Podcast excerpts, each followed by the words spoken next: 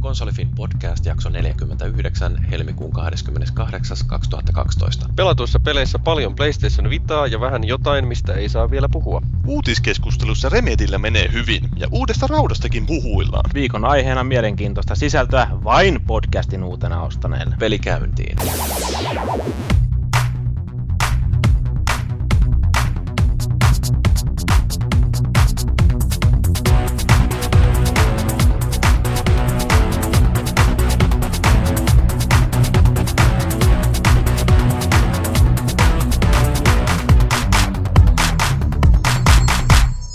No niin, nyt kun Maagikin on vihdoinkin siellä linjoilla taas, niin voidaan vaikka ruveta nauhoittamaan tätä podcastia. Sillä lailla. Niin, tämä on Konsolifin podcast ja meitä on täällä tämmöinen aika perinteiseksi muodostunut nelikko. Ensinnäkin tuolla löytyy toi Game Reactorin Fellu. Päivää, päivää. Käytetyt pelit on kivoja. Loistava kuulla. Sitten tietysti Maagiset, joka käy keittämässä itsellensä kahvia ja ilmestyy linjoille satunnaisesti. Milloin ilmestyy? Joo, se on kiva olla tässä hyvässä homogeenisessa joukossa mukana. Ketä sä sanot homoksi? ja sitten Joo. on toi pelaajalehden Aavi. Jaa, nyt kun, mä Sä oon tulet pelaaja, joo, erikoisvieraaksi tänne meille. nyt kun mä oon pelaajalehden, niin Joo. oikein. Se tuossa meinasi jo hy- muutamana viikkona yritti jo hyljätä meidät, mutta saatiin aineltua se takas tänne mukaan sitten, vaikka Niin. onkin jo vähän isommissa ympyröissä pyörimässä. Nyt vähän paremmissa seuroissa. Niin. Ei, ei ollut ketään, joka olisi, tänne ei ollut tarpeeksi porukkaa, niin mun piti ottaa tänne. Parempia nakkibileitä tarjolla. Joo, Sausake-festiä. No ei, mutta siis jos joku ihmettelee, niin minähän rupesin menin tekemään niin, että menin tuonne pelaajalehti.comiin kirjoittaa uutisia. Mutta ehkä joskus kirjoitan jotain muutakin sinne päin ja minä en tiedä, ehkä jonnekin Su- muuallekin voin kirjoittaa. Suurten, Kielet ruskeana ja polvet kipeänä me täällä aneltiin, mutta ja se tuli sää tänne. niin, suurten rahasampojen ääreen. Niin, täällä sitä rahaa taataan. Joo, se on. Kato, Valtteri pääsi sinne pelaajalehti Komin päätoimittajaksi, niin se rupesi heti haalimaan sellaisia tuttuja muualta tekemään töitä. Ja Eikö toi pelaajalehteen uutisten kirjoittaminen tai pelaajalehti Komiin, niin sehän on aika samanlaista kuin konsolifiniin, paitsi että kaikkien otsikoihin täytyy laittaa loppuun, että katso kuvat. Joo, näinhän se menee. Että siellä on joku huutomerkki ja katso kuvat ja mitäs näitä peruslinjauksia siellä on. Mm. Sä oot myynyt oman ammattiylpeytesi. Joo, oman ammattiylpeyteni myin, että tietysti tuo, sieltä vähän enemmän maksetaan ehkä tuosta hommasta, mutta Niin, se on tietenkin bonus. Sekin motivoi vähän kirjoittaa niitä uutisia. No, Me, meinaatko päästä samaan u- uutisten kirjoitustahtiin kuin tämä Riepu, mikä kirjailee sinne niitä uutisia, vai mikä En mä tiedä, Sa- me ei- Saaren, Saarenojan Panu? meillä on semmoinen jako ainakin periaatteessa, että kuinka paljon uutisia mä nyt kirjoitan aluksi niin kaksi uutista päivässä ja sitten Oho, ja se sen jälkeen, sen jälkeen tulee neljä uutista ehkä sen jälkeen sitten. No joo, miten se menee. niin joo. Ja riippuu varmaan vähän päivästäkin, että onko mitään uutisoitavaa. Niin, no ei, uutistahan etsitään aina, vaikka joku kaksi viikkoa vanha juttu tai voi jos satut uutisoimaan tai keksitään sitten joku kissavideo YouTubesta ja. Niin tää käyt katsoa sitten, että mitä täällä konsolipinnossa on uutisoitunut. Niin, no niin. Joo, mutta hei, ruvetaan tota, juttelemaan näistä meidän perusasioista. Meillähän on tänään tämä jälleen sapluna tuttu, mitä on pojat pelanneet ja sitten pikaisesti vähän uutisia ja sitten viikon aihe, joka tällä kertaa jotain tosi kevyttä. Puhutaan näistä ää, uusien pelien mukana tulevista latauskoodeista ja mitä kaikkea päävaivaa ne aiheuttaa sitten ihmisille, jotka haluaa ostaa pelinsä käytettynä tai myydä ne pois. Miksi ne on hyvä juttu? Ei kun, Nimenomaan. Ja sitten on palautteita. No palautteita meillä ei oikeastaan ole tällä kertaa, kun ilmeisesti kukaan ei ole vielä kerännyt kuuntelemaan Heavy Rain jaksoa kokonaan. Se oli taas tämmöinen kevyt nelituntinen setti, että ehkä sitten joskus kun tämä jakso on jo ilmoilla ja minä en ole enää Suomessa, niin sitten siellä ensimmäiset on saanut Heavy Rain jaksonkin kuunneltua. Niin, joo. niin. karkaako niin. maasta niin jonkun heroinikuorman kanssa vai mikä sulla? Ee, Mä menen hakemaan sellaista. Aa niin. Pikaveneellä. Vähän siellä venytelty suolta, että mahtuu kunnolla tavaraa. Joo, se on aika raskasta puuhaa, mutta Mm. onneksi on sellaisia hyvin varusteltuja kavereita, jotka voi sille telakoimalla auttaa. Niin ja Joo. hillopurkilla voi sitten loput. Nimenomaan. No Ammattimaisia mut hei, neuvoja. mitäs, mitäs Sua- on pojat Ja pelanneet? suoli huhtelun kanssa on hyvä vaihtoehto. Pojat pelannut. Niin, no Vitahan julkaistiin viime viikolla. Joo. Joo, Ja, Ja niin, no en mä Me, siinä- kaik, me kaikkihan käytiin ostaa se heti Joo, totta kai. kaupasta. kyllä. Oltiin jonottamassa. Siellä oli semmoinen neljän ihmisen jono. Kaikki oli konsolifinistä. No ei. Feilis Leokin tuli Tampereelta Helsinkiin ihan vain jonottamaan pitaa. Nimenomaan. Nimenomaan, totta kai. No, mutta siellähän on ihan mielenkiintoisia pelejä. Niin demoja. No niitäkin, mutta onhan Demoja ja pelejä. Niin. Mutta äh, mitä olette muuten mieltä tästä, kun aika monessa paikkaa on sanottu, että tämä on todennäköisesti paras julkaisu line-appi, mitä tulee niin tähän No pelimäärään. Onhan tossa ihan kovia pelejä tarjolla nyt heti julkaisuun, kun miettii Uncharted, Super Stardustia ja sitten tota, ei toi Motorstormikaan nyt ihan täysin paskapeli ole, ja mitä siellä on kaikkea, Rayman Originsia ja Ja Hot Shots ja niin. FIFA ja muuta tällaista No löytyy. justiin kyllä. käännöksiä muilta koneilta. Joo, kyllä siis musta niin kuin näyttää, kun katsoo just niin sitä PlayStation Network Store, että mitä kaikkea siellä on nyt, koska Vitallehan tosiaan kaikki pelit, ne voi ostaa joko siinä kortilla tai sitten tuolta nettikaupasta, tai itse asiassa enemmänhän niitä pelejä on nimenomaan siellä Sony Entertainment Networkissa, että Mm. mm. kauppojen hyllyille ei ihan kaikki julkaisut pääse, niin kuin esimerkiksi tämä Super Stardust Delta, niin tota, Mutta ei semmoista nyt mitään järkeä siellä olisi jotenkään julkaistakaan. No ei, pikkupeli ja kympillä lähtee, niin Mutta vi- viihdettä nyt varmaan on, riittää enemmän kuin monesta isosta julkaisusta. Että. Joo. Vaikka Unchartedista. Mutta tota, mitähän mä olin tästä aiheesta justiin sanomassa? No siis kyllä ainakin se tosiaan tämä nettikaupan hylly, niin siellä oli kyllä tosi paljon mielenkiintoista tavaraa, että ei nyt Oliko siellä- kaikkea. Oliko siellä muita mielenkiintoisia sitten oikein niin puhtaasti ladattavia pelejä kuin Stardust? No se Motorstorm RC nyt ainakin oli yksi Niin. semmoinen ihan hauska ja mitäs muita, no jotain demoja oli sitten myöskin. Kai siellä jotain muutakin oli. Mitähän, olisiko siellä ollut mitään? Ei Oli siellä joku mutantti häröpeli, mikä olikaan, mä en muista sitä. Eikö siellä ollut se toi, eikö siinä, mitäs vittu? Mitä kaikkea siellä nyt oli, saatana? Nyt suu puhtaaksi, mies! Ei kun... Näillä nyt hei, meillä on nykyään toi on pistetty niin kuin vakiona joka jaksoon, että nämä on aikuisille Eikö siellä ollut sopivia se Plants, ainoastaan. Plants vs. Zombies? Aa, niin sekin, mutta tuommoinen, joka se niin on varmaan julkaistu kaikille maailman alustoille, että jos et sä ole sitä jo pelannut, niin joo, ihme. Joo, se on kyllä vähän sellainen, että nähty jo, mutta niin, Niin, ja se 12 euroa totta kai. Niin, halpaa. iPhoneille, mitä se maksaa euro. Niin. No, semmoista se on. On sitten oli niitä jotain ottelussa. augmented reality-pelejä löytyi myöskin, mutta Ui, mä en ole niitä kerännyt vielä kyllä yhtään kokeilemaan. Että Joo, mua vähän pelottaa niitä. Ainakin se, mikä Reality Fighters näytti niin nololta, että ehkä ne toivottavasti ne on parempia ne toiset. Mutta onneksi se on niin halpa kuitenkin se Reality Fighters. että- Kuinka paljon se maksaa? Olisiko ollut joku 25 euroa. No niin. Escape Plan, se Niin on se oli, se oli se ihan, vissi näytti, näytti siis hyvältä, mutta vissiin mä onko se sitten ollut kuitenkaan niin hyvä se Escape Plan. No sitä täytyy Rioitsilta kysyä, se meinasi ilmeisesti ostaa sen pelin. Tai ei ole mitään kommentoinut foorumille, että se ehkä kertoo jotain sitten. Niin, että ehkä se on niin hyvä peli, ettei se pysty kommentoimaan. Niin. Michael Jackson The Experience. Se on varmaan ihan Nyt paras. päästiin sinne oikealle, oikealle suunnalle. Niin, no joo, no mitä Hy- me... hy- hyvien pelikokemusten alkulähteelle päästiin. Kyllä, mitä pelejä meillä nyt on? Me saatiin tuo, siellä on nyt muutamia tuommoisia ilmaisiakin pelejä vissiin, joku Fireworks, mikä on joku sukelluspeli vai Keep, joku Cliff Eikö se. Fireworks, sekin on niitä AR-pelejä, että Niin, me tiedä, korttia lä- lätkitään pöydälle ja sitten näkyy ilotulituksia, niin mahtavaa. En ole vielä kokeillut niistä tosiaan yhtään. Joo, Joo, löyt- löytyy PS, tai tuota Vita ja löytyy toi 3DS, enkä kummallakaan testannut ollenkaan niitä pelejä. että Kiinnostaa tosi paljon. se on ihan hyvä meininki. Mutta niin, mitä, mitä pelejä me nyt on pelattu? Me on pelattu Super Stardust Delta. Juu, Kyllä, hieno peli.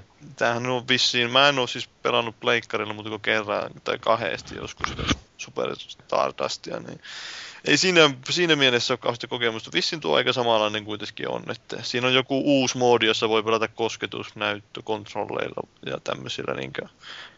Ja sitten aika paljon noita kaikennäköisiä minipelejä myös ympätty siihen. Niin. Sehän on siis suomalaisten tekemä ihan. Huus Markue. Hieno. Housemark loistava pelitalo tekee tosi hyviä pelejä, muun muassa tämä Finnish Game Awardsissa voittaneen Outlandin ovat tehneet. Mm, mitä te muuten puhuitte viime viikolla siitä? Mm. mistä? Finnish Game Awardsista. No, kyllähän Eikö me sä kuuntele näitä podcasteja? No en todellakaan. No, No, se siitä on mä- kyllä terveen miehen merkki. Niin, no kyllä mä kattelin sen silloin se jonkun jälkilähetyksen siitä, niin, niin sen pohjalta pystyy jotain kommentoimaan. Mm. Oli siinä niitä uutisia jotain muita laitettu ja semmoista vastaavaa, että Jyrihän nyt oli ihan pian se ei ollut kattonut niitä eikä se tiennyt, mitkä pelit voitti siellä. Niin No vittu, mäkin vastaavaa. mä linkitin sinne teille muu hienon katsauksen siihen, mutta sitten niin. Niin, Ai joo, oot sä semmoisenkin tehnyt? No joo. Paska.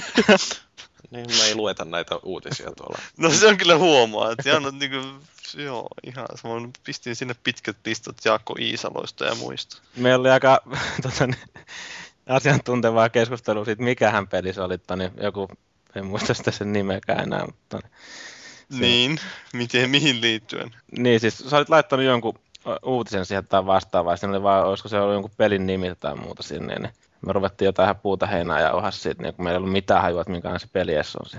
No hyvä. No mutta niin, tuossa Super Stardustista. Joo, Niin, no siis äh, monet on sitä mieltä, että tämä on yksi parhaista ja jotkut väittää, että jopa paras julkaisupeli, mitä Vitalle on. Ja kyllähän toi on just sitä samaa Super Stardust-tavaraa, mitä Pleikka kolmosella on saanut jo pelata, että todella hyvät grafiikat, todella sujuva ruudun päivitys, miljööseen sopivat musiikit ja semmoista aisti-ilottelua ylipäätänsä. Tosi tiukat ohjaukset, kontrollit.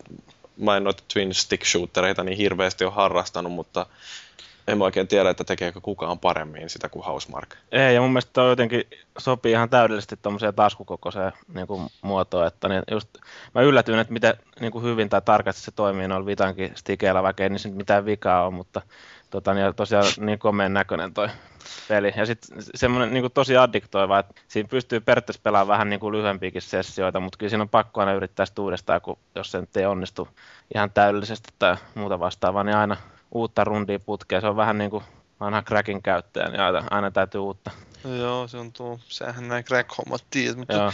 siinäkin toimisi varmaan paljon paremmin, jos tämän konsolin kääntäisi tosiaan niin ylös alas ja pelaisi sillä tavalla, kun nämä tatit menee paljon paremmin paikoille.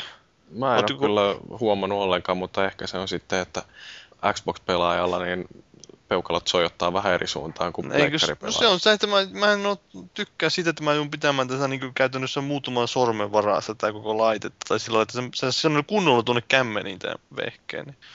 Äh, No. niin.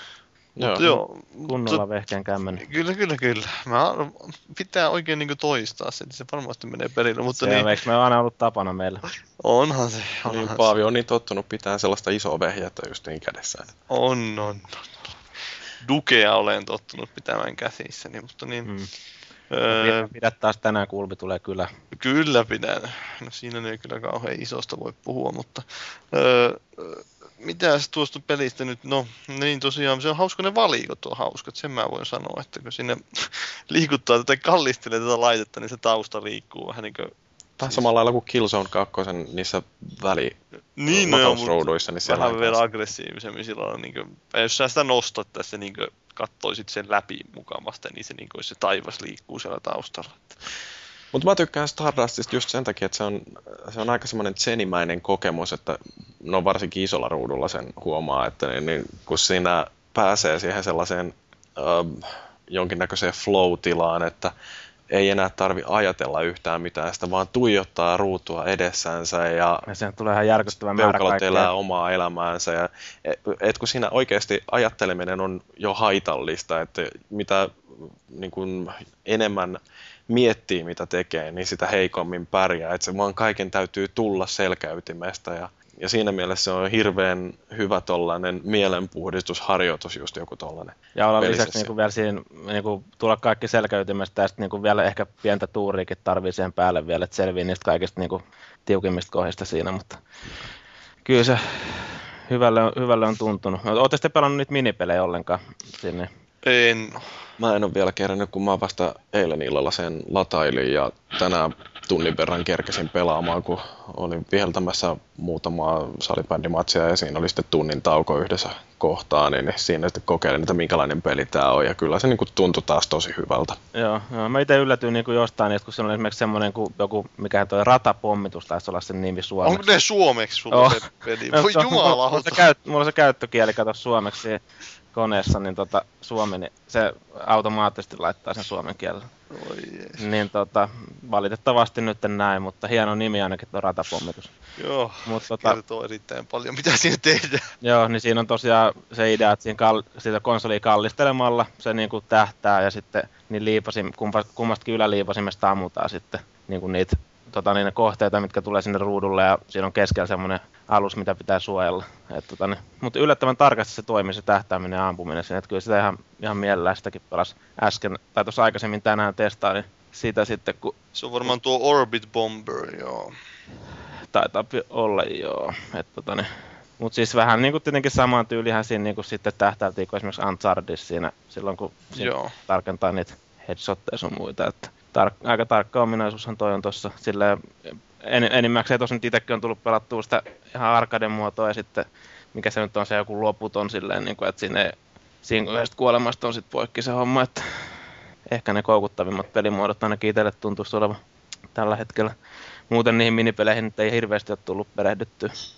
Olisi joku semmonenkin, missä tuhottiin jotain noita asteroideja sillä, että sä kosketat niitä ja muut vastaavaa, mutta Joo, no on tuo tuossa ihan siisti, tuommoinen sopii hyvin tämmöiselle puhelimelle. Mulla on just se Winstick se tahtoo olla se ongelma, että jos sä haluat oikeasti hyviä pisteitä, niin ne tahtoo venyä ne sessiot sitten ja sitten ei jaksa auttaa uusiksi aina.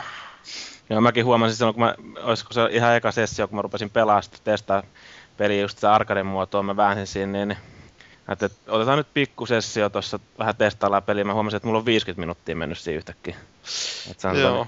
että silleen aika hurahti aika nopeasti siinä arkaden muotoa vääntäessä. Mm, no mutta mitäs muita pelejä? No, Öö. Rayman Origins demo aine, ainakin tuli kokeiltua, kun Niin, no aika samalta se näytti mitä jollain boksilla ja pleikkarilla. Että en mä nyt huomannut mitään kauheita eroavaisuuksia siinä. Oliko siinä edes käytetty kosketusnäyttö? ei siinä muuten, mutta sitä pystyy zoomaamaan pikkasen sillä niin. Niin joo. että kahdella sormella niin zoomailee lähemmäs tai kauemmas ja sillä pääsee ihastelemaan, että miten jumalaiset grafiikat siinä pelissä on ja kuinka niin hyvin kyllä. ne toistuu tuossa Vitan uh, niin kuin, aika hyvällä ruudulla kuitenkin. Joo, ja sitten siinä on se äänimaailma on kanssa aika Loistavalla ruudulla. Hauska, hauska se äänimaailma, että ne, just ne ääntelee ne hahmot. Ja muutenkin se on semmoinen veikeä peli. Hahmot Toi, laulaskelee. toimiks toi Vita paremmin, niin ihan kun vaan pitää sitä lättyä kädessä ja pelaa, vai onko se parempi, jos siinä pistää kuulokkeet päähän? Kyllä ne kannattaa kuulokkeet pistää, jos sä haluat kunnolla. Ne, ne on kaiuttimet tässä itse koneessa, ei ole kauhean häävit. Ja mä oon huomannut semmoisen, että monissa peleissä mä vahingossa pistän tuon oikein peukalon tuohon kaiuttimen päälle. Mm. Koska se on siinä tatin vieressä ja sitten mä lepuutan sormen joskus siinä, jos ei tarvitse tattia käyttää. Niin, tai Niin, haluaa ja käyttää sitten se, nappeja. että eihän ton kokoisen laitteeseen, siihen ei saa sellaisia kajareita upotettua, että niistä kuulee sen äänen tuollaisen taustamökän ohi, että Niin. et kyllä se, niin kuin kuulokkeet on kuitenkin aika ehdoton varuste. Ihan oikeastaan pakolliset, että ne on ihan hirveät ne kuulokkeet, mitkä on tossa. Että että se kyllä se äänimaailma muuttuu ihan erilaiseksi esimerkiksi tuossa Stardustissa tai tota, niin Unchartedissa tai ihan missä vaan. Joo, mutta sitten siinä on taas se ongelma, että sä haluat pistää se kuulokeliitä tuonne pohjaan. Että jos sä haluat jossain sängyssä pelata, niin se on tai lepuuttaa sitä jossain niin kuin tyylin mahan päällä, niin se ei oikein onnistu. Minkälainen kuulokeliitäntä sulla on sitten? Siis mitä, mulla on semmonen ihan perinteisen mallinen, semmonen suora, ei ole L-malli. Joo, mulla on just sellainen, joka kääntyy sivuun, niin se toimii ehkä vähän paremmin. Joo. toinen on se, että mä paritin mun stereo Bluetooth-headsetin siihen. Niin nyt mä pystyn pelaamaan sillä että ei ole kuulokkeen ja tuon vimpaimen välillä mitään. Se on ihan kätevä, jos ne kuulokkeet nyt vain on hyvät. Niin. No, no ja sellaiset Nokian, mitähän ne on, jotain BH248 tai joku tällainen, joka on siis niitä jotain hiukka vanhempaa mallia, mutta siis ihan sika hyvä ääni niissä on, että se on yksi asia, mitä Nokia on osannut tehdä hyviä Bluetooth-kuulokkeita. Jotain nekin osaa nyt tehdä joskus. Kyllä. Mutta tota, niin, tämä Rayman Origins, niin mitä viiliksiä siitä? No ei mulla ole sen kummempia, kun tosiaan aika samanlainen se vaikutti kuin isommilla koneilla. Että. Ihan hyvä, en ole vielä ostanut, siis mä oon pelannut boksillakin siitä vain demoa, mutta pitäisi justiin hankkia Mm. se peli, että sitä on kehuttu niin paljon. Ja Kokeilematta paras. on se semmoinen ö, piristävän näköinen ja erilainen peli vähän, että kun ei nyt kuitenkaan kauheasti tuttu tuommoisen 2D-tasoloikkia niin konsoleille, ja siis se graffa on kuitenkin semmoista aika, tai se, yleensäkin se koko peli vaikuttaa aika semmoiselta luovalta Mm. Tarvisi varmaan itsekin latailla se, oli itse niin sokea, että mä en huomannut sitä demoa. Se mä kävin vasta se demo välillä kattelemassa. Niin Joo, sitä ei siellä näy mulla ainakaan, että mun piti käydä erikseen. Mä justin kuulin, että joku oli Rayman Origins, niin sitten tiesin käydä hakemaan se. Mutta se on sieltä piilotettu. Kyllä se sieltä löytyy, kun menet sinne Raymanin valikoissa. Mm, etsivä löytää. Kyllä, kyllä. Mut Mulla se on vähän sellainen peli, että niiden viime vuoden hypetysten jälkeen, niin mä oon innostuneempi ajatuksesta, että mä ostaisin sen pelin kuin itse siitä pelistä, että mitä mä kokeilin vähän sitä demoa, niin um, mä en mä en oikeasti ole mikään 2D-tasoloikka ihminen. Mä en ollut niistä innostunut edes silloin joskus 80-luvulla, kun ne oli ö, edellisen kerran hitti. Et No, tota, no, no, olihan ne nyt 90-luvullakin vielä ihan in. Joo, mutta siis sillä, että uh, onhan toi hyvin tehty, että ohjaukset toimii ja se grafiikka on tosi hyvä ja ne hahmot on hauskoja ja, uh, ja yleensä siinä niin kun kaikki varmasti on uh, 2D-tasoloikaksi ihan loistavaa. Mutta se, että se lähtökohtaisesti, niin ne pelit on jotenkin sillä tuntuu vaan rajoittuneemmilta kuin kaikki nämä tällaiset suuren luokan 3D-seikkailut ja muut vastaavat, mistä mä oon enemmän ollut innostunut. Et siinä mielessä mä en ole ihan varma, että jaksaisinko mä sitten pelata sen kokonaan ton Rayman Originsin, mutta Ei Mä se en- niin kallis ole. niin no Mm. mä oon siis hirveän, siis kahden vaiheella nyt siinä, että investoisit ko- 35 euroa tohon, että et vaihtoehdot olisi se, että hankki sen Pleikka kolmoselle 30 tai 35 sitten tolle Vitalle ja mä oon aika vakuuttunut, että jos mä sen ostan, niin mä ostan sen nimenomaan Vitalle, koska se vaan tuntuu sopivan tollaselle laitteelle jotenkin paremmin ja se, että sitä pystyisi pelaamaan matkan päällä tai sitten vaikka kotonakin ihan vaan tuossa vaimon vieressä sohvalla maaten, niin se on sellainen houkutteleva ajatus, että se ei kaipaa tota isoa konsolia. Mm, Niin, se on- sopii tuommoinen kaksiulotteinen tasoloikka justiin hyvin tämmöiselle kannettavalle. Ainakin jotenkin tuntuu, että se luonnostaan istuu hyvin. Mm. Mutta niin, onko siitä pelistä vielä jotain?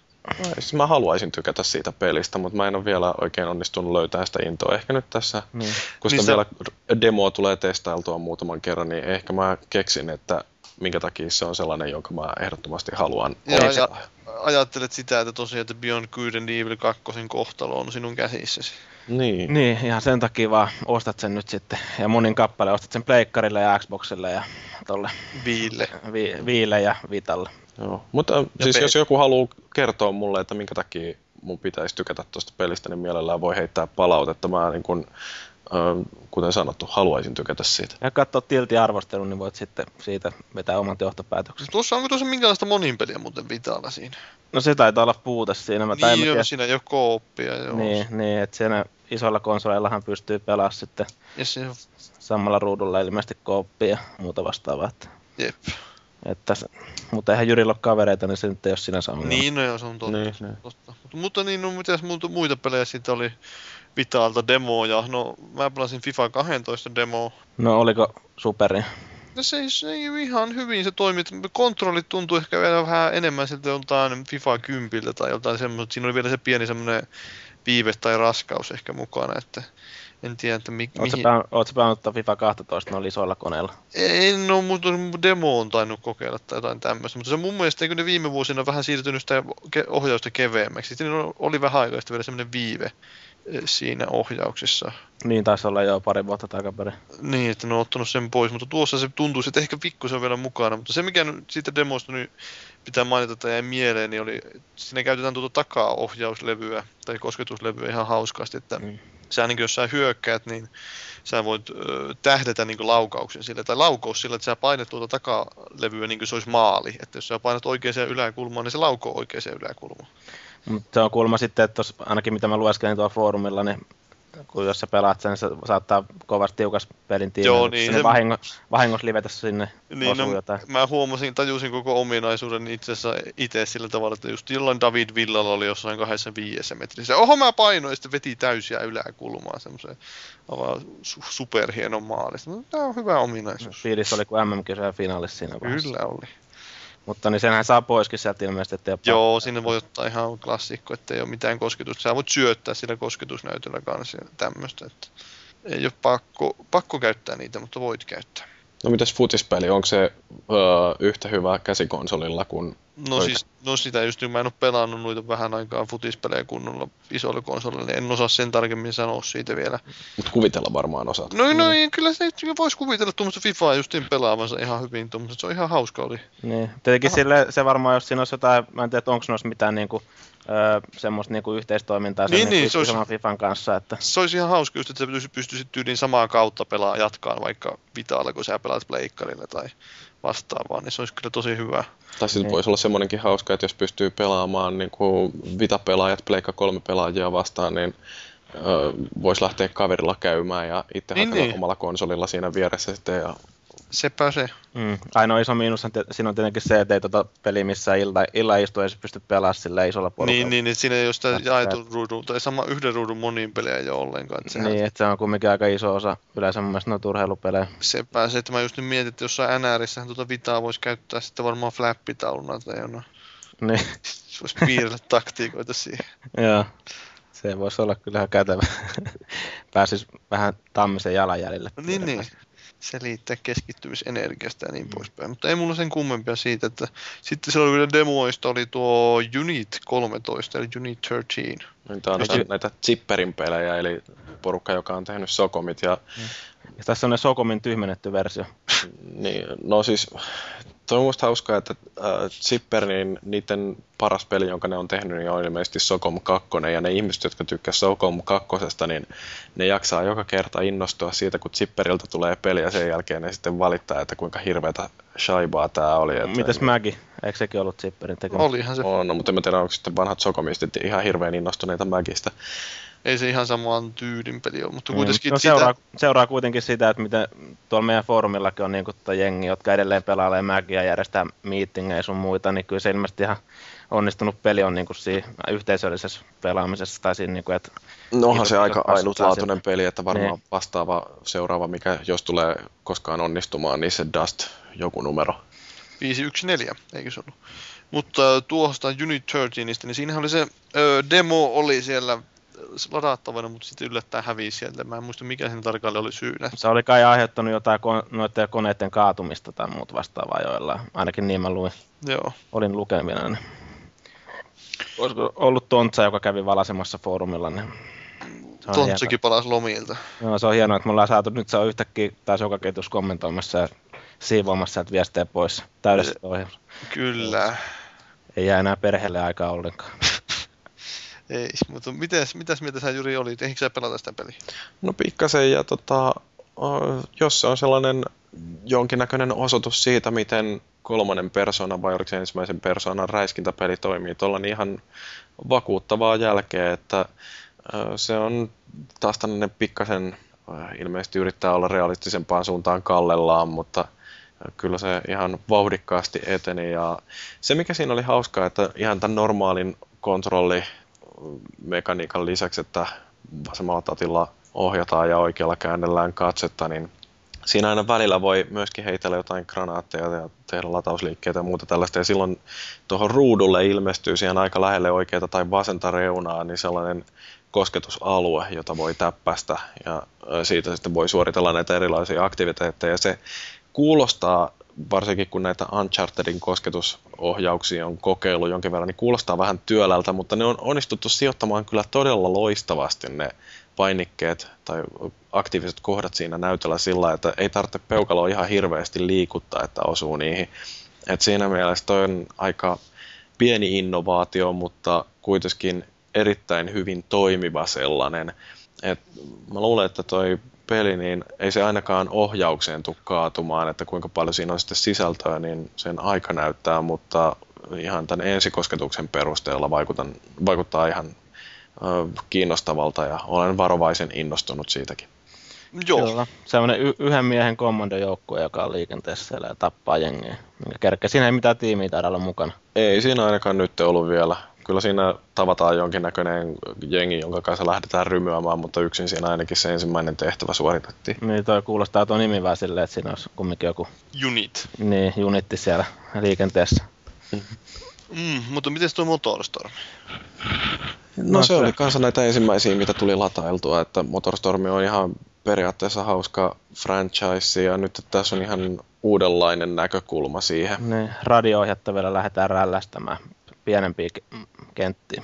Joo, ja näkökulma on vaihdettu, että enää ei olekaan sellainen, että ohjataan auton takaa tai sieltä ohjaamosta, vaan katsellaan rataa sivusta, kun se on semmoinen hiekkalaatikolle vedetty neppisrata suunnilleen ja siinä sitten radio-ohjattava liikkuu, yrittää päästä kiertämään sen radan mahdollisimman näppärästi ja se vaihtunut kuvakulma alkuun vaikuttaa vähän hämäävältä ja sitten kun se ohjaus, niin siinä voi käyttää joko sellaista perinteistä, että miten se nyt menikään, että oliko se, että oikealla tatilla ohjataan nopeutta ja vasemmalla suuntaa, niin tota, että se muistuttaa vähän just jotain radio-ohjattavan ohjausta, mutta sitten siinä on vaihtoehtoinenkin kontrollimalli, että vasemmalla tatilla osoitetaan jonnekin, niin se auto lähtee liikkuun sinne päin ja oikealla edelleenkin hallitaan tätä suuntaa. Mutta se ei oikein ollut niin toimiva ainakaan mun mielestä. Joo, mä en kanssa päässyt millään lailla siinuiksi, että se perusohjauskin vaatii hetken aikaa totuttelua, koska kuitenkin, että kun katselee jostain yläviistosta autoa ja sitten se aina kääntyy just sinne niin kuin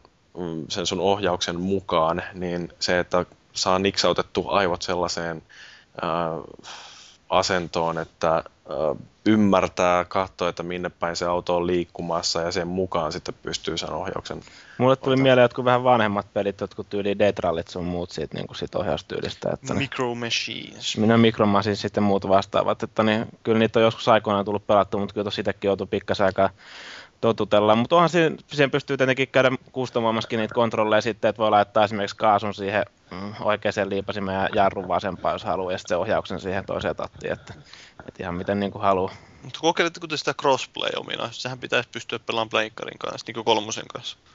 Tota, sitä mä en ole itse ainakaan vielä testannut, että mä en tee jurist sitten. En mäkään vielä, mutta tarvitsee varmaan joskus sitäkin yrittää testailla. Mutta semmoinen, että eihän toi, jos tolta, niinku, mä en tiedä mitä itsekään mä en ollut siis ollenkaan niin kuin perehtynyt tuohon, että minkään peli toi, että ihan sokkona vaan latasin että, että Motorstormi. Okei, okay, se maksaa vitose. Motorstormin radio niin, niin, no eipä se nyt paljon maksanutkaan, että ei siinä mitään, laadukka, laadukkaat pelit vaikuttaa kyllä siihen hintaansa nähdä, että, mutta siis mä, siinä vaiheessa kun mä käynnistin sen pelin ja rupesin ihmettelemään tosiaan, että ajattelen tämmöisestä kuvakulmasta ja muut vastaavaa, että ei se tosiaan ehkä teknisellä puolella niin nyt mitään vitan tehoja mitenkään erityisesti esittele tai muuta vastaavaa, mutta sillä ihan toimivat grafiikat ja muuta vastaavaa. Että, ja just se, se on varmaan aika iso ominaisuus siinä, että siinä on niitä kavereita ja aikoja sun muita, niin niitä vertaillaan koko ajan siihen, että sä kisat niitä vastaan ja muuta. Että se niin kuin, ää, jotenkin motivoi sitten parantaa niitä omia aikoja siinä, kun huomaat, että sä oot hitaampi kuin kaveri tai jotain muuta. Mutta mä en oikeasti tiedä, että siinä on sekin ominaisuus, että sä voit laittaa jonkun vittuuluviesti heti siitä, kun tota,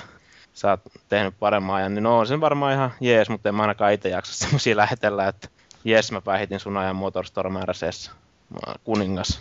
No se on vähän tommosia. Niin. Mm, mutta hetkinen. Ainakaan jakaa Facebookissa sitä. Öö, siis latasitteko te tuolta Marvel vs. Capcom 3? Öö, en ole ladannut. Oon ladannut. No niin, no siis mä voin miettiä, että kun meillä yllä... Mistä helvetistä niitä koodeja tuli sinne, että yllättäen oli 20 koodia siellä listassa. Että... No Xava niitä oli saanut maahantuojalta ja kaikki sitten tietysti meni käyttämään omansa. No kyllä mä en ajattelin ottaa sen. Että... Niin joo, en mä ole tiennyt, että niitä on ollut edes jaossa. Niin... no, mä, mä ei virallisesti hankittu tota, mutta käy kysyä, että onko Xavalla vielä ylimääräisiä. Niin, no mä ihmettelin vähän niin kuin, että tota kysymystä, että latasitteko te ton pelin, eikö se nyt ollut kumminkin joku 30 35 vai 45? Niin, niin, niin, joo, joo, joo. No täytyy laittaakin Savalla heti viestiä tästä, että onko vielä KD lokki apajille. Siinäkin taas nyt no mätkintäpeli käsikonsolille, niin onhan se siis sinänsä ihan niin kuin, sopii. No eikö toi ole sellaisia ihan niin kuin perusjuttuja, mitä käsikonsolilla voi hakata? Että... Niin, niin, niin, mutta siis se, että sä et voi pelata sitä kuitenkaan sillä samalla konsolilla taas, niin se vähän syö sitä kuitenkin mätkintäpeleissä se kaikista tärkein on, ainakin mun mielestä se, että pelataan siinä yhden konsolin äärellä vastakkain. No niin, voihan toi niin toimii hyvin jossain ad hoc VLANissa, että niin, no joo, kavereilla, toki. kaverit seisoo vastakkain ja hakkaa toisiansa Niin, niin mutta pitää taas kaksi konsolia sitten taas. Mm, mm. No, niin, no, mutta sitä varten meillä on ylläpidossakin melkein kaikilla Vita. Niin, no mulla, mulla on itsellä se ongelma, että mulla ei ainakaan tiedä se, että kuka kaveri ei tule kyllä Vitaa hankkimaan, paitsi tietenkin voi nyt Jyrin ja Paavi ehkä laskea kavereiksi. Mutta... No en mä tiedä. Niin. Jos Juo... venyttää sitä kaverin määritelmää, niin Juomakaveri ehkä. joo. joo. Laivakaveri. Ylliskaveri. Telakoitumiskaveri. No, niin. No joo, eiköhän tuo vitsi ole jo ruoskittu aika hyvin kuoliaksi. Joo. Älä nyt kyllä siitä vielä saadaan muutama Mm. Mutta Niin. puristus. Niin, kauan kunnes se telakoituminen loppuu, niin sitten voi. Niin, mutta siis mä, mä pari matsia pelasin. En mä nyt sitten kauheasti mitään. Muutaman matsin on pelannut Xboxilla sitä Marvel vs. Capcom 3 ja sitten nyt mä kokeilin sitä Vitalla, niin No, aika samanlainen sitä meininki siinä oli, että en mä nyt kauheasti mitään eroja huomannut. Joo, mä en ole pelannut noita uh, mättöpelejä aikoihin. No en mäkään siis kunnolla, mutta nyt viime aikoina justiin Soul Caliburia ja Marvelia, että vähän tullut kokeiltua sillä vähän enemmän. Mutta toi kyllä ihan kiinnostaa, että minkälainen toi on Siinä Marvel nettipeli versus- kuitenkin on justiin, niin sitä voi sillä lailla ihan... Mä yritin Ulvia saada pelaamaan netissä, sitä, mutta öö, mä, mä kokeilin sitä jo. Mhm. Nythän te voitte pelata sitten kahdestaan siinä No vittuilla niin, toisille. voidaan, totta kai. Joo, no mutta tota, siitä ei varmaan ole mitään sanottavaa, kun ei sitä ole kumpikaan pelannut meistä Niin, no joo, mutta sen kummemmin. eipä sitä. Mutta mitäs, no pitäis Feelisle on? Se No, on kuollut sinne. no ei ole kuollut, mutta kun... Itketkö? en itkekään. Mutta siis kun mulla ei ole vitaa, enkä mä nyt ole siihen, siitä niin kauheasti, oon mä sitä Aa, no sen muuta. takia sä et ole niin innostunut siitä, kun sulla ei ole sellaista. Elä, totta elämä on kai. raakaa. Joo, no totta kai se on yksi syy tietysti. Mutta no ei, no kyllä munkin pitää sanoa, että en mä tätä ostaisi, ellei mä ois tätä saanut. Mä olisin totta kai ostanut tämän vaikka sitä, jos saatu lahjuksenakaan. Että... Hieno, hieno kone. Pistetään Paavin Vita jonnekin kilpailuun palkinnoksi. Joo. Ette saa sitä. niin, mutta Feelisellä oli joku peli kuitenkin ollut pelattavana. Joo, mä oon vääntänyt nyt useamman päivän ihan eläimenä, niin tuota, tuota Mass Effect 3. Ja tota, sen Kerro e- kaikki. no en mä voi kertoa, kun se embargo on vasta 6.3., mutta siis tota, Teistä kukaan huomaa, jos sä vähän jotain kerrot. Ei kukaan Niin, kuuntele ei sitä sitä ku- podcastia. niin. Niin Kaikki kuuntelee katso sitä Heavy Rain jaksoa vielä. Niin. Joo, mutta siis pointtina nyt kumminkin se, että, että tota, koska se on nyt jo kumminkin arvioitavana medioilla, niin varmasti tulee maaliskuun alussa ihan ajallaan nämä kaikki arviot sun muut paperiversiona että nettiinkin, että, että, että se on vaatinut nyt hurjasti aikaa tässä, että en ole hirveästi muuta tässä pelannutkaan, että Ja mä lähinnä katsoin, että ko- kolmas tai kuudes kolmatta, eikö se julkaista Jenkeissä sinä päivänä?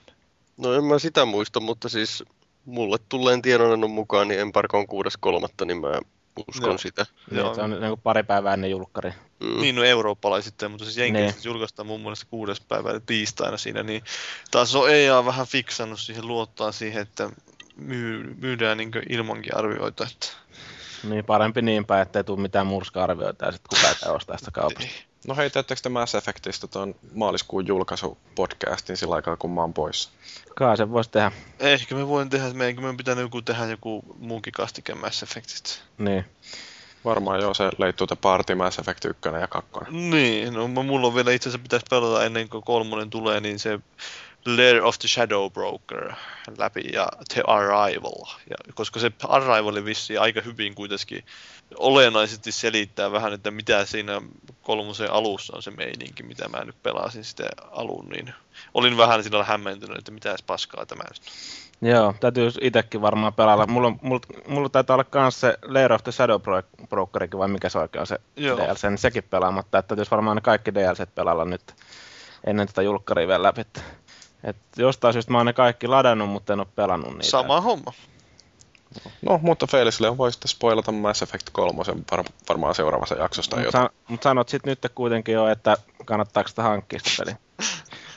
Se ei Arvosana. No, Se ei sitä ei kannata hankkia, jos ei ole pelannut niitä aikaisempia. Se on aika hyvä. No, se on kauhean todennäköistä, että joku olisi sellainen, niin kuin, että aikaisempi en ole pelannut, mutta tämä kolmonen on varmaan hyvä. No onhan niitä paljon pelaajia, jotka ei ykkös pelannut koskaan. Niin, oma moka. Niin, Pleikkari pleik- kolmo- Pleikkari omistajat. Hei, mä omistan pleikkari, mutta silti mä oon pelannut Mass Effectin. Niin, no sä oot poikkeussäännössä. Joo, ja sitten mä omistan pleikkari ja oon pelannut myöskin Alan Wakein. Oho. Nyt tehän se voi pelata PC-lläkin vai mitä Paavi? Joo, nyt voi. Mä en tiedä, puhuuko tää, ei Mursu varmaan ehtinyt podcastissa puhumaan siitä vai ehtikö? Ei oo. Ei joo, ei, mutta mäkin, Se- molemmat hommattiin se Onko se, PC. tehnyt, onko se tehnyt siitä mitään video? Tekihän se, se siitä jonkun lyhyen videon, semmoisen, ei se sitten sinne loppujen lopuksi puhunut pahemmin itse päälle, mutta kun ihan Ai. pikkusen No matkaa. Mä en ole huomannut, että se olisi mainostanut sitä yhtään missään. Niin Kyllä se jossain siihen linkkiä heitti siellä ketjussakin saattoi olla, mutta siis oikeasti se näyttää ihan perhanaa hyvältä siis niin PCllä. Ja siis niin kuin nyt kerran reso on kunnossa ja niin framerate on kunnossa, niin se peli näyttää ihan saamari hyvältä.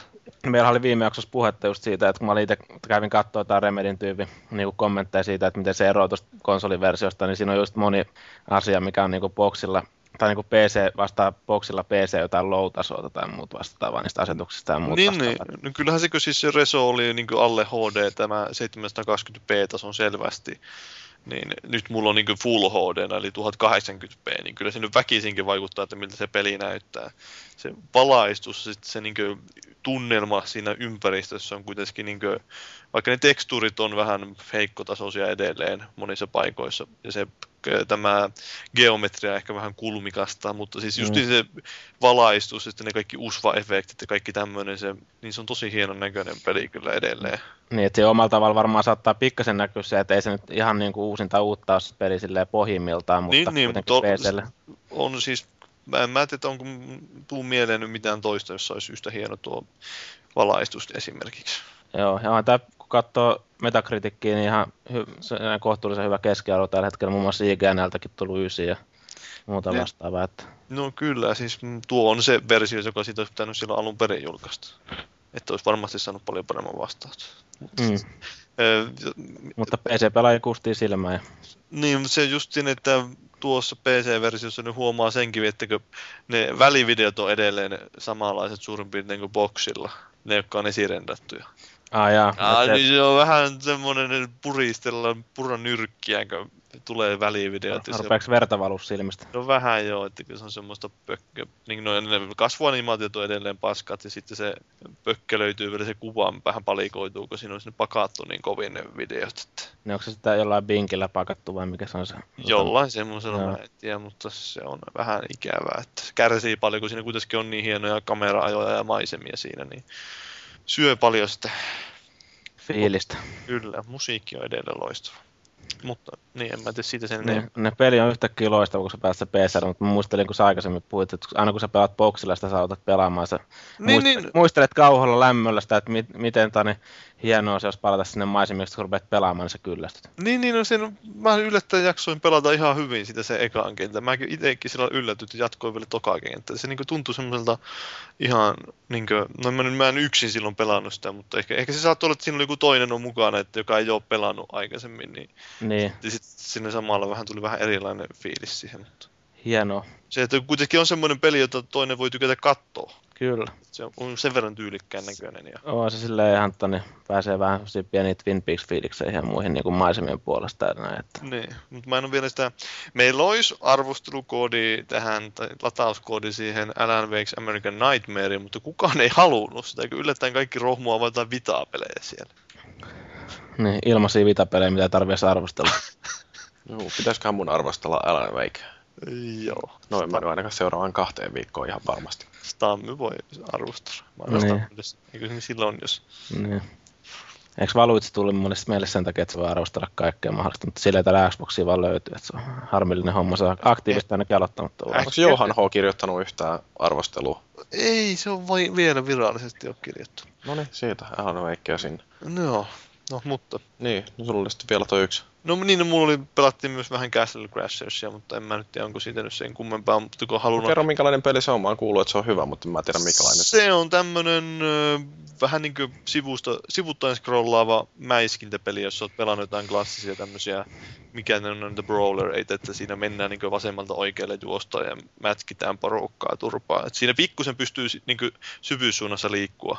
Ja sitten siinä yleensä pysähtyy kamera, tai siis meininki pysähtyy yleensä semmoiselle yhteen ympäristöön, että sä mätkit siinä viholliset ja mennään vähän eteenpäin, tulee uusi ympäristö ja mätkitään viholliset. Sitten välissä tulee semmoisia takaa kohtauksia, jossa juostaan karkuun. Mä yllätyin justin siinä, että kun mä ootin, että olisi pelkästään sitä mätkettä, mutta siinä olikin aika paljon kaikki tuommoisia takaa-ajoa ja mentiin jossain joessa sillä lailla lilluttiin ja uitiin ja ratsastettiin krokotiileja ja haita ja tai kaikkea tuommoisia. Sitten ratsastettiin jotain kaurista, kaurilla pakoon jotain hirviötä ja Siinä on niin tämä graffathan siihen on tehnyt tämä Dan Balladin, joka teki Alien Hominidinkin graffat, ja sehän on tosi semmoista hauskaa ja yksityiskohtaista se animaatio, että just niin siellä metässä, kun käveltiin, sitten siellä välissä kuuluu semmoinen kauhea tömiin, että siellä joku iso hirviö, niin sitten yllättäen näkyy siellä joku pöllö istuu oksalla, niin se paskoo niin kuin se pöllö, ja sitten loppujen lopuksi se paskoo niin paljon, että se kuolee sinne. Ja se... Mä muistan sen, että toi pela, musta Pelit-lehden arvostelu, muistaakseni Castle Crasher sitä alkoi suurin piirtein näin, että Ennen miehet olivat miehiä, naiset prinsessoja ja maailma tukevasti kaksiulotteinen. niin, no, mutta siis vielä se, että sitten miten ne eläimet paskoo, niin siis se vielä se, että siinä on niitä kauriita, niin sitten yllättäen ruudun halki kiitää semmoinen kauris, kun sen perseestä rentää paska. Paniikissa sitä äänestä. Siinä tuo huumori on vähän tuommoista mielenkiintoista. Se on ihan huvittavan näköistä. Että se ei ole kuitenkaan kauhean realistisen näköinen peli, niin ei näytä niin y- yrjöttävältä. Mm-hmm. Mutta, joo. Mielenkiintoista kuulostaa. Mulla itselläkin taitaa olla joku PlayStation Plus jäsenenä ladattu se ilmaiseksi koneelle, mutta en ole testannut vielä. Täytyisi varmaan ehkä jossain vaiheessa antaa se mahdollisuus sille. Paljon se on saanut kehuja. Ja Kooppina se on kiva just neljä, tai neljä pelaajaa maksimissa on se, että tuntuu ihan hauskalta mättööltä. Joo, mua, mäkin olen sen latailu, että niin, niin katsotaan maakin joskus vaikka joku ilta, että tehdään sellaista nettitelakoitumista. Kyllä, sitten kun olet päässyt reissulta takaisin. Niin Näin on. arjen pariin niin sanotusti. Ja sitten mä voisin myöskin katsoa vähän telkkarista laatusarjaa. Niin, niin mitä niin, laatusarjaa? Niin, ihan telkkarista mä sitten katsoa sitä. Joo, tota niin, mä oon vähän tällainen myöhäisheränneenä, niin, tota niin ostin nyt sitten tuon The Wire-sarjan niin kuin koko, ne kaikki viisi tuot, tuotantokautta ihan niin kuin vanhalle kunnon DVDlle. Niin Sitä tota, ei Blu-ray loukka. Niin, ei sitä taida var, varmaan olla. Ja se oli, olisiko se DVDlläkin maksanut joku vajaa 60, kun se oli tarjouksessa ne kaikki kaudet. Että en mä tiedä, se on se joku alkuperäinen hinta ilmoitettu, että on reilusti yli 100 euroa ollut, että en tiedä, onko se maksanut koskaan niin paljon, mutta, mutta tota, niin, pakko kyllä sa- sanoa, että vähän ihmeessäni on, että mitä on voinut noin tuommoista laatu kamaa missata nyt sitten aikaisemmin. Et mä oon jotenkin ihan täysin ollut pimenossa sen suhteen, että ei ole tullut katsottua, katsottua mutta se huumori ja kaikki muu vastaava, mikä siihen on niinku ujutettu, niin ihan klassikkokamaahan se on. Että ne, Ilmeisesti ne, vähän mustaa huumoria kuitenkin. No mustaa huumoria ja sitten muutenkin vähän, kun siinä on näitä erilaisia hahmoja, mitä tuolla meidän foorumillakin nyt näkyy, näkyy aika paljon, että oliko Ulvilla just se bankki siinä? Joo, Ulvilla Joo, se. Se on kanssa ihan hauska olen kaveri siinä, niin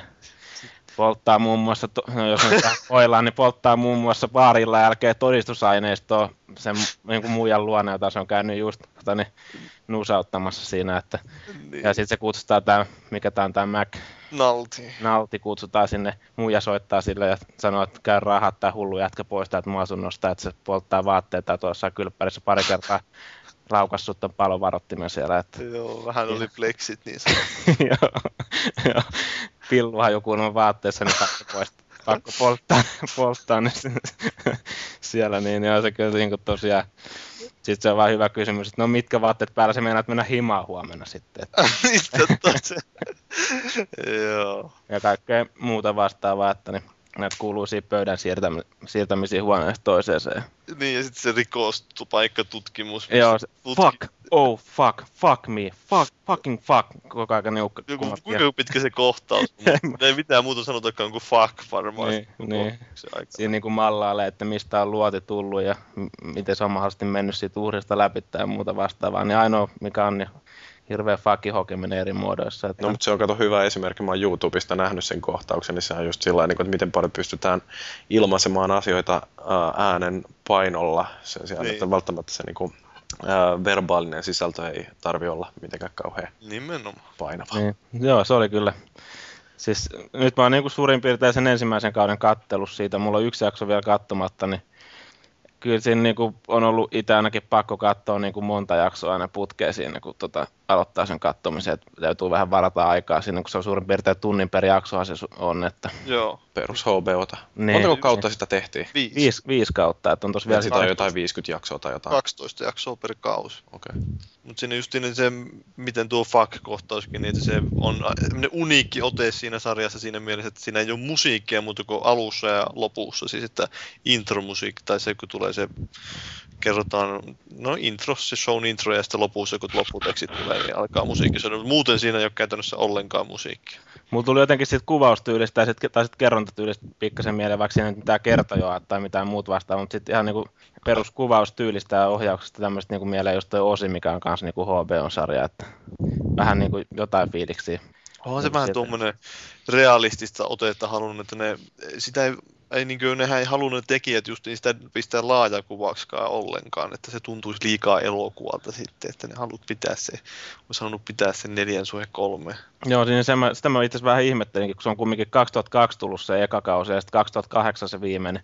Joo, Niin, tota, niin, että se on vielä niin kuin 4-3 kuvasuhteessa, mutta ei se nyt silleen haittaa, kun se tykillä kattelet sitä, niin on silti ihan helvetin iso kuva siinä edessä, että ei se, ei se, ei se missään tunnu. joo, eikä se, se ehkä nyt siinä mielessä niin visuaalinen sarja kuitenkaan ole. Ei ole, mutta se- varsinkin just se McNaltykin, niin se on tosi hieno, hieno hahmo. Sitten sit siinä on tämä, mikä poliisipäällikkö ja muut Onhan vastaavat. no, siinä on hyviä hahmoja, sitten ne näyttelijät vetää hyvin roolinsa, että ei siitä nyt kauheasti tule mieleen mitään surkeita suorituksia. Niin, niin, mä rupesin siitä vaan miettimään, kun, tani, että kun mä katselin, että onko se, missähän se on, onko se McNulty, tiedätkö, että onko se näytellyt missä Se on ollut kaikkialla muualla? 300, se oli siinä ainakin yksi niistä senaatin jäsenistä ja sitten jotain muitakin rooleja se on Joo. vetänyt, mä en muista tarkalleen mitä. Semmoinen tota, niin, joka äidin unelmavävy ja On, on, muuta on. vastaavaa. Että komea mies se on itse asiassa siinä mielessä vielä hauskaa, että se on Kubasella avatarina, koska se on ihan saman näköinen kuin tuo Kubasi normaalisti. Että, Joo, Sie- samanlainen mies muutenkin. Ei, se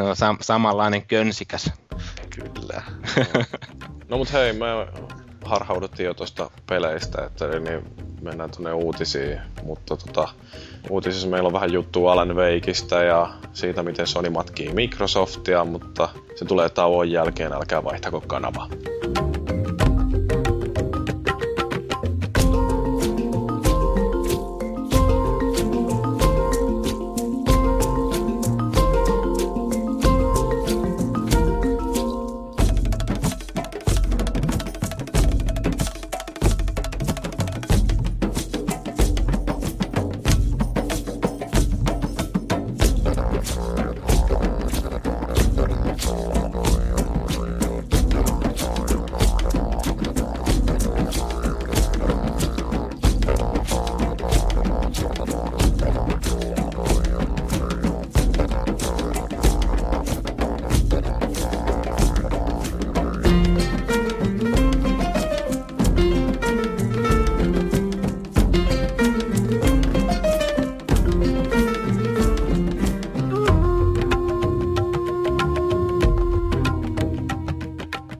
Siinä meillä oli Teemu Selänteen unen rap-levyn välisoitto.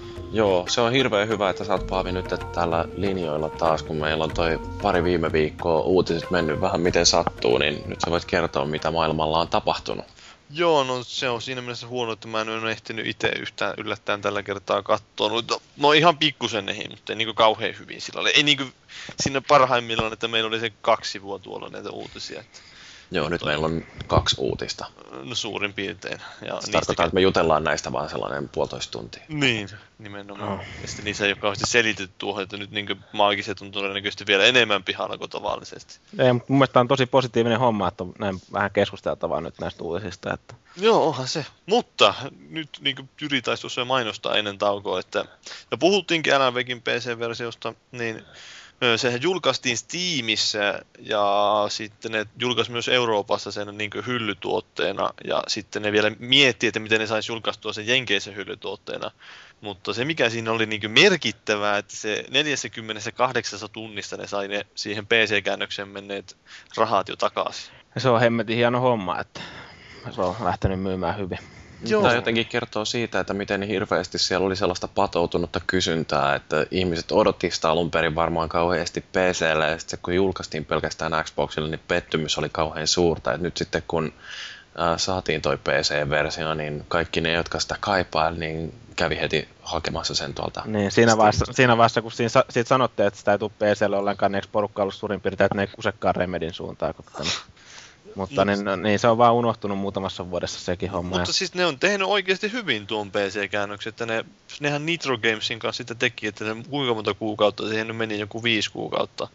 Ja siis ne, että ne on- ei ole lähtenyt kusemaan millään tyhmillä DRM-jutuilla, niin kuin, että No, Tai- Steam nyt on DRM. No onhan Niin. se, mutta siis kuitenkin, että siellä ei ole mitään hämäröjä Games for Windows Liveja. Niin, mä siitä sanoin ihan samaa, että se olisi ollut ihan niinku, siinä on sammuttu kyllä alkaa, että se pahasti, jos se olisi vielä lisätty siellä Steamin päälle niin kuin joissain peleissä. Että se jotenkin aina kiiteltä syö niinku fiiliksi, jos sä joudut kirjautumaan vielä uudestaan jonnekin Windows Live-tilille siinä, että pääset pelaamaan peliä. Kyllä se niinku, Niin, ja, niin, ja se on vielä teknisestikin niin tuotu PClle hyvin, että mitä nyt katsonut jostain Di- Digital Foundrinkin ja tämmöisten analyysejä, niin ei se mun mielestä ole pahemmin haukuttu sitä, että päinvastoin, että sen, kuinka hyvältä se näyttää nyt, kun sen saa Full HDna pistettyä 60 framein sekunnissa. Niin, ja on se varmaan Remedilläkin alun perinkin ollut varmaan aika pitkällä, ja sitä, on tietenkin nyt sitten päivitelty kanssa, niin kuin se PC-versio on ollut, silloin joskus aikoinaan, kun se on No eihän ne, tulossa. siis no PC-versio varmaan niillä oli silloin, kun ne alkoi tehdä sitä avoimen maailman peliä ehkä, niin Niin missä vaiheessa muuten itse asiassa, niin, missä vaiheessa niin sitten päätettiin, että se tulee pelkästään boxille? Onko Mä en, en muista mikä, missä kohtaa se tarkalleen ottaen Eikö se jotain tyyliin vuonna 2007 tai Jotain jotain, tällaista, että se niin kun, sitä pitkän aikaa odotettiin tosiaan PClle ja sitten suunnilleen muutama vuosi vielä sen jälkeen, kun oli ilmoitettu, että tämä tulee nyt vaan 360 niin sitä sai odottaa. Joo, se oli mun mielestä aika mielenkiintoista, kun tuossa tiimissä, eikö se normaalisti kuitenkin, jos peli on niinku, tai sitä ei niinku pystynyt niinku ennakkoon ostamaan mun mielestä ollenkaan sieltä, niin että se, siinä ei ollut mitään hintaa tai mitään muuta Joo, se oli vastaavaa. vähän jännä. Et sitten kun siinä luki vaan se niinku, aika, että paljon on jäljellä ennen kuin se julkaistaan se peli. Kun mä itse yritin käydä kärkkyä, että paljonhan se kustantaa nyt oikein muuta vastaan, mutta ei, ei päässyt. Se oli jossain Steaminkin foorumeilla hirveä spekulaatio, että paljonko se tulee maksaa Euroopassa. No, jos on Jenkeissä joku 30 dollaria.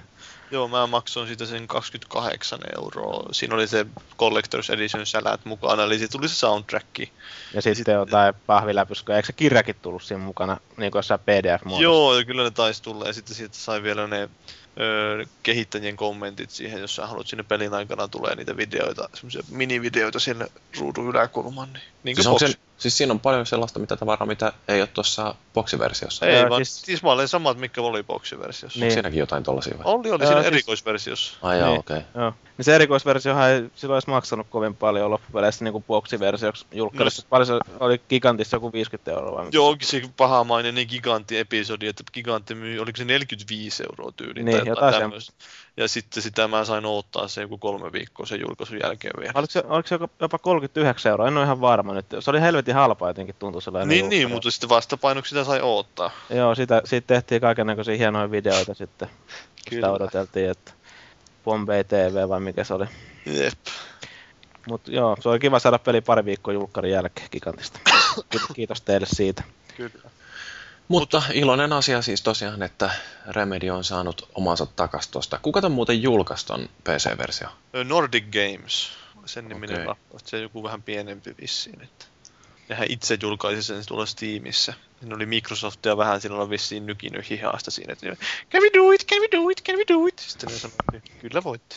No, no eipä sillä nyt enää varmaan mitään hirveätä markkina-arvoa ollutkaan sillä. No, mutta siis on se just varmasti hyvää tulevaisuuden kannalta, jos ne meinaa just jotain Half-Life 2 ruveta markkinoimaan, niin kyllä mä uskon, että sillä kannalta on Niin. hyvä, jos se, vähän sitten vielä sekin, että kun tuli tuo Alan Wake's American Nightmare samaan aikaan, niin varmaan toi vähän lisää näkyvyyttä niin molempiin suuntiin. Mm. Että ne saattoi justiin niin aika hyvin samaan aikaan tulee markkinoille. No ei, no ei varmaan ollut mikään vahinko, että ne tuli Niin, niin. niin. samaan aikaan. Mm. Ei niin, sitä mä just ajattelin, että siinä oli vähän tämmöisiä synergiaetuja ajateltu. Niin, Että Microsoft on sanonut, että saatte tehdä tota PC-versio, jos teette myöskin jatkoa tuohon boksiversiolle. No voi olla, että tämä huhut, että se olisi ensin seuraavan boksin niin alkuvaiheen pelejä Wake 2, mutta en no siitä en tiedä sitten, että voihan ne olla että siellä te suunnitella. Niin, niistä Amerikan Nightmarein myyntiluvusta ei varmaan vielä ole mitään. niin no leaderboardseiltahan sä pystyisit niitä arvioida, sitten jos sulla se peli on, niin sä pyst- sen pystyisi katsoa, että kuinka paljon suurin piirtein ehkä on myynyt. Mutta, Niin. ei, niin, ei siitä ole mitään tietoa, ainakaan mulla. Mutta Joo, en ole vielä hommannut sitä, kun tosiaan kuulin vähän pahaa Niin. kieltä siitä pelistä, mutta en tiedä, sitten kai tuolla jengi on ainakin foorumeilla jonkun verran tykännyt siitä. Ihan positiivista Joo. kommentteja siitä on tullut, että sitäkin on joku jopa kehunut sitä Fight Till Dawnia, sitä, mikä se onkaan se Horde-henkinen selviytymistila, se arcade juttu siinä, mutta pitää varmaan ostaa tai ladata sillä koodilla, jos kukaan muu ei sitä ota. Mm, ja kirjoitat arvion pelaajalehteen. No se voisi olla hyvä kauppa. Joo. Saat rahat samalla koti niistettyy sieltäkin suunnalta. Joo, kyllä, nimenomaan.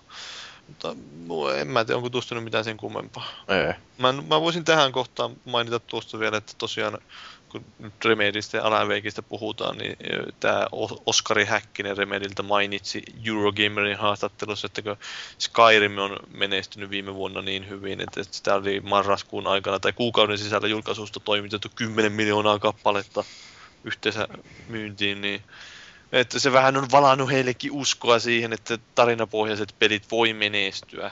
Niin tästä oli joku Paavo Niskala oli kirjoittanut tästä uutisen tonne pelaajalehden. Joo, joku tämmöinen oli kirjoittanut ja sinänsä se on huvittava, että siinä puhuttiin niin Skyrimistä tarinavetoisena pelinä, että en mä nyt lähtisi Niin. välttämättä sanomaan tarinavetoisi. Siis siinä mielessä ehkä tarinavetoinen, että pelaaja luo siinä sen oman tarinansa pitkälti. Joo, mutta ei siinä nyt kyllä, siinä on ihan muut asiat siinä Skyrimissa, mikä varmaan vetoo pelaajakuntaa. No se on nimenomaan se, että sä teet sen oman seikkailun siellä, eli sä Niin. luot sen oman tarinan. Pääsit et se ei just seikkailemaan. Se on silleen ihan roolipelaamista niin kuin varsinaisessa Niin, niin se on semmoista vuorovaikutuksellista Niin. kerrontaa enemmän sen sijaan, että taas joku Alan Wake taas puhtaasti on sitä elokuvamaista kerrontaa. Että mä uskon, että ehkä mitä se enemmän haki siinä se Häkkinen kenties se on se justin, että yksin peli, puhdas yksin peli, että sekin voi myydä hyvin. Niin, niin, niin. No, Sitä, siitä se on osoitus tuo Skyrim, että Joo, kyllähän siis tota Skyrimin menestys varmaan on pitkälti hyviä Oblivion muistoja ja sitten toisaalta tosi rankkaa markkinointia, että en mä nyt tiedä, onko se tarinavetoisuus siinä sellainen mikään valtti. niin, niin, siis onhan siinä tosi vahva franchise takana, että tosiaan nämä Morrowindista lähtee ja niin kuin aikaisemminkin tullut jo niitä pelejä, varmaan niin kuin joidenkin vanhojen partojen hyvä, hyvissä muistoissa ja sitten uudetkin pelaajat on löytänyt sen sitten näillä niin kuin tällä konsolisukupolvella varmasti. no, on se nyt kuitenkin aika hyvin, niin kuin varmaan yli odotustakin, että se oli viime vuoden toiseksi myydyin peli. No se yli 10 miljoonaa kai jo myynyt, että Niin, niin. Se on ihan niin kuin, en mä olisi välttämättä osannut sanoa, että se niin hyvin kuitenkaan menee. No ei, ei siis, totta kai toi on niin kuin siinä mielessä yllätys. Vaikka Mutta toi on, toi on kyllä hyvä pointti, mikä Paavi sanoi tuosta niin kuin yksin pelistä, että nykyään sitä pidetään jonkinlaisena äh, taakkana pelille, että jos siinä ei ole monin peliä, niin sitten ei jakseta uskoa, että se ää, joko myy tai sitten ainakaan, että ihmiset jaksaisi pitää siitä kiinni niin paljon, että ei veisi sitä GameStopiin sitten heti Mm, ensimmäisellä viikolla. Mutta kyllä ainakin itse halusin uskoa, että tommosille hyville yksin peleille on vielä tilausta, että niin se on kumminkin sitten, noin monin pelit on niin asia erikseen, että ei tämmöisiä noita kodia ja näiden muiden vastaavat yksin pelit, ne ei kyllä paljon oikein jaksa lämmittää sitten. Että, On se Skyrim, kun se on niin saamari iso peli, niin että sitä ei välttämättä heti ole viemässä ainakaan GameStopiin. niin, ja siinä loppuu varmaan aika pitkälle niiden monin pelien pelaaminenkin siinä vaiheessa, kun sä sy- syvennyt Skyrimin maailmaa, tai saatat käydä sitten aina välillä, välillä pelaamassa jotain monin peliäkin. Kyllä se niin aikaa vievää hommaa on, että Varmaan se näissä yksinpeleissä, niin että pelaajalla täytyy olla jonkin sortin semmoista keräämisviettiä sillä lailla, että mullakin on hyllyssä esimerkiksi nyt vaikkapa Ellei Nuara, joka on selkeästi yksinpeli. Se on mulla hyllyssä siksi, koska se on niin erikoinen verrattuna muihin, että mä haluan, että mulla, se on mulla hyllyssä esimerkiksi. mm, kuuluu yleissivistykseen. Pääsee sitten välillä sy- syventyä siihen, jos haluaa vielä Niin kyllä Niin, ja sitten- muistoja. Ja sitten Heavy Rain on muun muassa sellainen mulla ja toi Red Dead Redemption ja no vaikka se Vanquish, josta on puhuttu ennenkin. Niin. Mass Effectit ja Dragon Ageit ja Joo, tu- nimenomaan. se, että voi myöhemmin, jos Skyrimkin on semmoinen, että siinä voi sitten justiin vaikka vuoden päästä mennä ehkä muistelemaan, että niin joo, minkä sellainen meininki täällä olikaan. Mutta hmm, hieno peli. Voitti 2 silloin, fi- kautta 5. voitti siellä Finnish Game Awardsissa sen parhaan pelin. Mä sanoin, siinä se kysyivät muun TVllä silloin eh, ennen sitä, että alkoi se varsinainen setti, että joo, mitä uskot, että kuka voittaa parhaan pelin. Mä sanoin, että Skyrim ja Tontsa kysyy, että onko sä pelannut sitä peliä? Että jumalauta. Tontsako on sitten. No ei vaan, en minä. Ja Tontsahan ei ole pelannut sitä No ei varmaan. tunnetusti. On se varmaan helpoimmalla. Joo. Ei vaikka ton- Tonsalla on kyllä niin nirkosasti aikaa, kun se tekee sitä No joo. gameria ja sitten täytyy hoitaa vähän lastakin. Kysyit sä haukkua Tontsalta, että, mit, että mitä se oli äänestänyt siellä sitten siinä raadissa? No en mä kyllä tosiaan kysellyt pahemmin. Että se... Onko tuo Skyrim, muuten oliko se äänestys hoidettu silleen, että sitä olisi saanut niin jossain netissä äänestää sillä Se oli jo, se, se oli tuo vuoden peli äänestettiin niin niin. yleisesti. Että... Niin.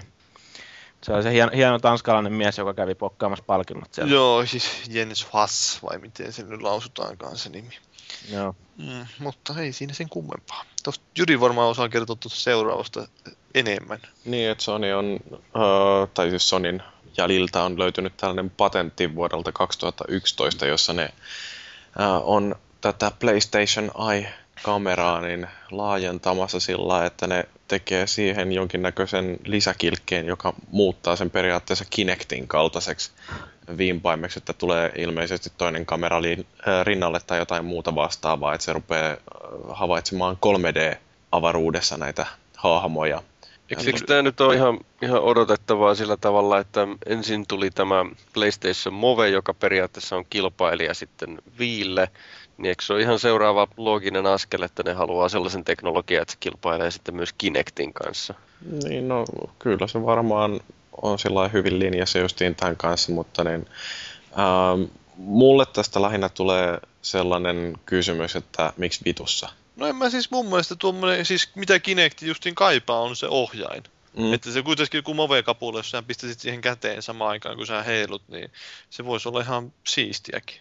Niin kyllä jotain golfpeliä kun ajattelee. Niin. Niin mä kattelin jotain Tiger Woods-videota äh, Kinectille, niin ajattelin sillä, että onko tuossa mitään järkeä viuhtoa tyhjillä käsillä, että kyllä kuitenkin golfmailla, niin se kaipaa, että jotain ei se olisi tuolla. No voithan sä ottaa vaikka sen kaukosäätimen tai rautaviitosen sieltä kaapista käteen, kun sä pelaat Kinectillä siinä, että ei se siitä ole kiinni. Mutta... Mm, niin, mutta ei siitä ole mitään iloa. Että kyllä se kuitenkin, toi Move, niin se tunnistaa niin paljon tarkemmin sen, että minkälaisessa asennossa sitä pidellään ja kuinka se liikahtaa siinä. Että okei, joo, siis Kinecti näkee käsien liikkeen ja sen perusteella pystyy varmaan päättelemään, että kuinka kovaa saat viuhtaa sun, mutta siinä jää ne kaikki sellaiset hienovaraiset yksityiskohdat siitä käsien asennosta ja muusta tällaisesta tunnistamatta. Niin, niin mutta sitten moni tuommoinen urheilupeli, liikkeen tunnistus urheilupeli, niin mielestäni toimii sen takia Kinectillä paremmin, että ne jos sä pelaat vaikka tää tyyli lentopalloa tai potkit jalkapalloa tai muut vastaavaa, niin sä et tee sillä kapulalla yhtään mitään kädessä niin, niin. Mm. Mutta siis no, miten ne voi yhdistää kuitenkin, voisi yhdistää periaatteessa kuitenkin niin, joissakin niin. tapauksissa. Just niin esimerkiksi jos ajattelee niin NSHC-pelejä, niin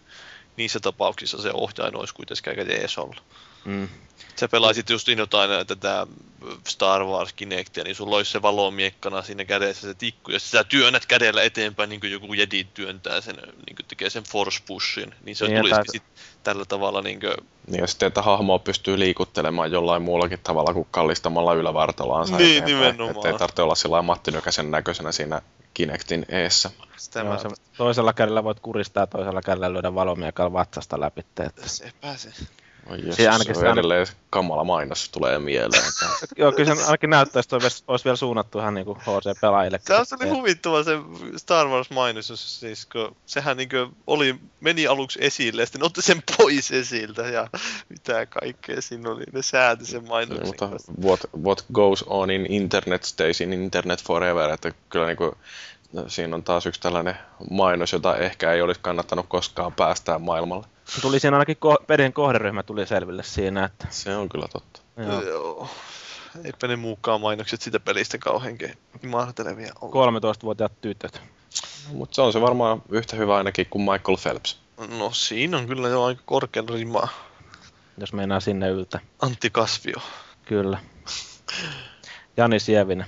Niin, mutta mm, no, onko tuosta enää mitään sen kummempaa? No en mä tiedä siis, no jos joku on kiinnostunut Kinectista Pleikka kolmosella, niin ehkä semmoinen on sitten joskus tulossa. Mm. Mm. Viivi Pumpanen voi ostaa ton sitten. Mm. Yes, viivi. Jep. Joo, tää Killin hieno kuittaus. Se oli kyllä aika, aika hieno veto siinä. Tietysti nauratte siinä tilaisuuden aikana, siellä, että kun ne mainosti, niin pirusti sitä vitaa siinä ja piti katsoa joku viiden minuutin videotyyliin sitä vitaa-peleistä. Että sitten se killi heittää tuommoisen läpään siellä, kun se ottaa mm. palkintoa vastaan. Joo, peli- ja markkinamies, voisi sanoa Joo. Näin. Henkeä ja vere. Joo. Hommataan viivi sulle Xboxin, niin pääst pelaamaan näitä kunnon pelejä, jotka voittaa palkintoja. Joo. Mutta Mikä niin. se oli, että näitä pelejä ei saa Pleikka kolmoselle? Niin, niin, niin mitään, näistä peleistä, joo, mitään näistä peleistä ei saa Pleikka kolmoselle. Että Oi, mikä menetys. Joo. Mutta haluatko sä kertoa nyt tähän väliin tuosta AMDn graffapiiristä vai? Niin joo, siis tota, nyt kun näistä tulevista konsoleista on monenlaista huhua ollut liikkeellä, niin yksi tämmöinen huhu liittyen PlayStation 4 on se, että siihen olisi tulossa AMDn graffapiiri, mikä oli sellainen jonkinmoinen linjanvaihdos Sonilta, koska aikaisemminhan niillä on ollut Nvidian graffat siellä. Leikkari kolmosessa ainakin. Niin, niin tota, nyt sitten tosiaan AMD ilmeisesti yrittää kosiskella Sonya samaan leiriin, missä Xbox on jo. Ja Nintendo. Niin. että tota, ja tuolla nyt, tämä oli tuolla EGMn sivuilla tämä mainos, niin, tai mainos, uutinen, niin tota, ää, siellä justiin jotkut oli kommentoinut, että kyllähän tämä AMD ATI, niin se on nykyään niin paljon edistyneempi kuin Nvidia, että toivottavasti vaan joo, Sony lähtee sille linjalle. Täällä on kan- Kanbela on kommentoinut täällä uutisessa täällä meidän sivustolla, että AMDn GPUssa on parempi virta kautta tehosuhde, ainakin mun käsityksen mukaan. Niinhän siinä on. Ja sitten, et plus ne on tosiaan halvempia, niin siinä mielessä voi olla ihan realistinen tota, niin vaihtoehto siihen. AMDllä just siinä mun mielestä on yliote, niin jos katsoo noita graffakorttimarkkinoita, niin sillä on ehkä vähän semmoinen parempi ote näistä edullisemmista justiin. Se ala, alemman luokan näytön ohjelmista, kun taas Nvidialla ehkä sitten on nämä kovemman teholuokan näytön ohjaimet tuolla sitten. Joo, sitten on tämä Frozeni kommentoinut, että siinä ei kuulemma tietenkään yllättää nousta Fys X. Tota, niin, niin ei olekaan, kun se on Nvidia. Niin, että tota, mutta en tiedä sitten, että miten paljon käyttääkö sitä, miten monet pelit, aika moni peli taitaa käyttää sitä nykyään ainakin PCllä. No kyllä ne joku käyttää sitä, mutta en mä sitä, mulla itse on tosiaan AMD, niin näyttis, niin mä en ole päässyt katsoa, että minkä näköisiä ne loppujen lopuksi on. Että... Jossain Batmanissa kuulemma toimii ihan hyviä, muut vastaavat, mutta mä en ole itsekään sitä testan, päässyt testaa siinä. Joo. Siinä Mut, ollenkaan. Onhan on sinänsä ihan uskottua, että jos ne haluaa justiin semmoista vähän tuo Nvidia-ratkaisu, joka niillä tuossa Pleikkari kolmosessa, niin sehän vissiin nyt tuli vähän sillä lailla kiireessä. Kun niiden oli tarkoitus tehdä se ilman erillistä graffapiireitä, niin niillä olisi ollut kaksi Cell-prosessoria ja toinen olisi vetänyt graffat ja toinen olisi niin toinen perusprosessorina. Niin sitten se suunnitelma heitettiin roskikseen ja sitten piti keksiä jostain näyttisäkkeen, niin sitten Nvidialta teetti ja sehän oli ei kuitenkaan ollut suunniteltu niin vissiin kauhean perinpohjaisesti konsolikäyttöön. Mutta on muuten hauskaa, että tuli mieleen vielä tästä, kun katselin tätä uutiskeskustelua, että tässä on jostain syystä vedetty noin nämä AMD huonot ajuritkin tähän keskusteluun mukaan, mikä no. nyt ei välttämättä hirveästi konsoleet koske, mutta... Niin, no onhan AMDllä ollut niitä ongelmia just siinä, että itselläkin tuo näyttis tosiaan välillä tuntuu, että se kaatuilee yllättäen. No eikö Rageissa, niin siinähän oli justiin PC-versioissa ongelmia. Muutama ensimmäinen päivä, kun peli oli julkaistu, niin AMD äh, ohjaimella, niin siinä oli jotain ihan hirveitä teksturibukeja ja muuta tällaista näin. Ja sitten toi AMD-porukka oli sillä niin kuin heilutellut käsiänsä, että ei tämä on meistä, että peli on ohjelmoitu päin helvettiä. Ja sitten niin kuin tosiaan muutama päivän kuluttua sieltä tulee tieto, että sorry, our bad, ja sitten ne julkaisi jonkun korjauksen siihen niiden ajureihin, ja sitten peli rupesi taas pyörimään vähän paremmin. Joo, sitten mä oon huomannut jossain peleissä tulee siinä alussa se heti tyyliin, niin kuin, että better with Nvidia tai muut vastaavat tekstiä, että ne, mutta kuitenkin, että... No se on varmaan samalla lailla totta kuin tämä Better with Kinect. Joo, eli täyttä faktaa. Kyllä, se on vähän niin kuin Nintendo Seal of Quality. Joo. En mä tiedä, miksi mä nauroin tolle, mutta... no, kaikki haluat vihollisia. Joo. Oi, oi, oi, sua. No, mutta ei kai siitä sen enempää. Haluatko no joo, no puhutaanko me nyt sitten tuosta Medal of Honorista? No puhutaan nyt siitä vaikka. No sanotaan sen verran, että Medal of Honorille tulee jatkoa. Kukaan, no mä en usko, että kukaan yllättyy siitä. Että Aika monen sokki. Activisionilla, niin no Activision tulee Call of Duty joka vuosi, niin EALista tulee vuorotellen Battlefieldia ja Medal of Honoria. Että viime vuonna tuli Battlefield 3, niin tänä syksynä tulee sitten Medal of Honor, joka sitten on saanut vähän ehkä jo pilkkaa tuosta nimeestään. Eli Medal of Honor Warfighter. Warfighter, joo, kuulostaa kyllä. Porukka. Combat Fighter. Porukka, Advanced Warfighter. Niin, että porukka on puhunut just, että seuraavaksi niin tulee varmaan FIFA Ball Kicker ja mitä kaikkea tuommoisia. Vähän itsestään selvä ehkä tuo lisää nimike siinä, mutta... Joo. True Warriors.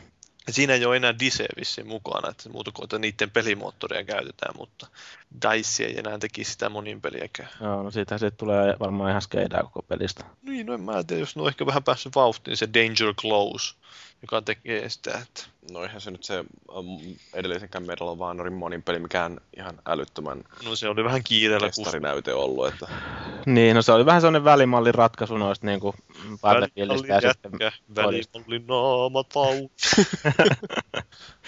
Et, tota, niin, no mä voin itse sanoa henkilökohtaisesti, että ne, tämä Medal of Honor ei välttämättä ole tällä hetkellä enää mitään kuuminta hottia, mitä niin odottaisi ihan niin kuin innolla. Et joskus silloin Pleikkari 1 se oli ihan hieno homma. Ja Pleikkari 2 taisi tulla muutama hyvä peli vielä, mutta... Ja PC. Airborneista, se oli Niin ja PC, PClle kanssa, mutta... Niin, Tota, no niin, Airborneista mä oon kuullut paljon hyvää, että se oli aika semmoinen aliarvostettu räiskintä. että- Ahaa, mä kirjoitin siitä arvostelun ja Xbox-puolelle vielä kaiken päälle. Uuu, pelottaa! Mutta, ö, onko Felix Leo pelannut Medal of Honor?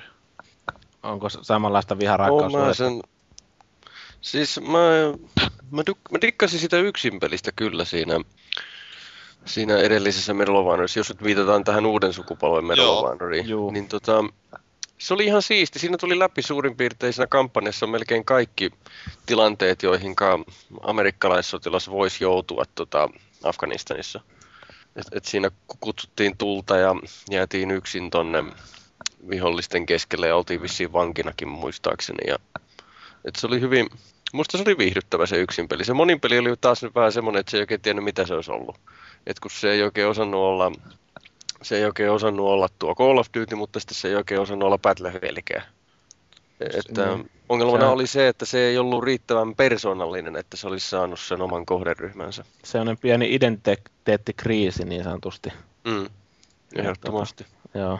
No se on No, mut ymmärrettävää.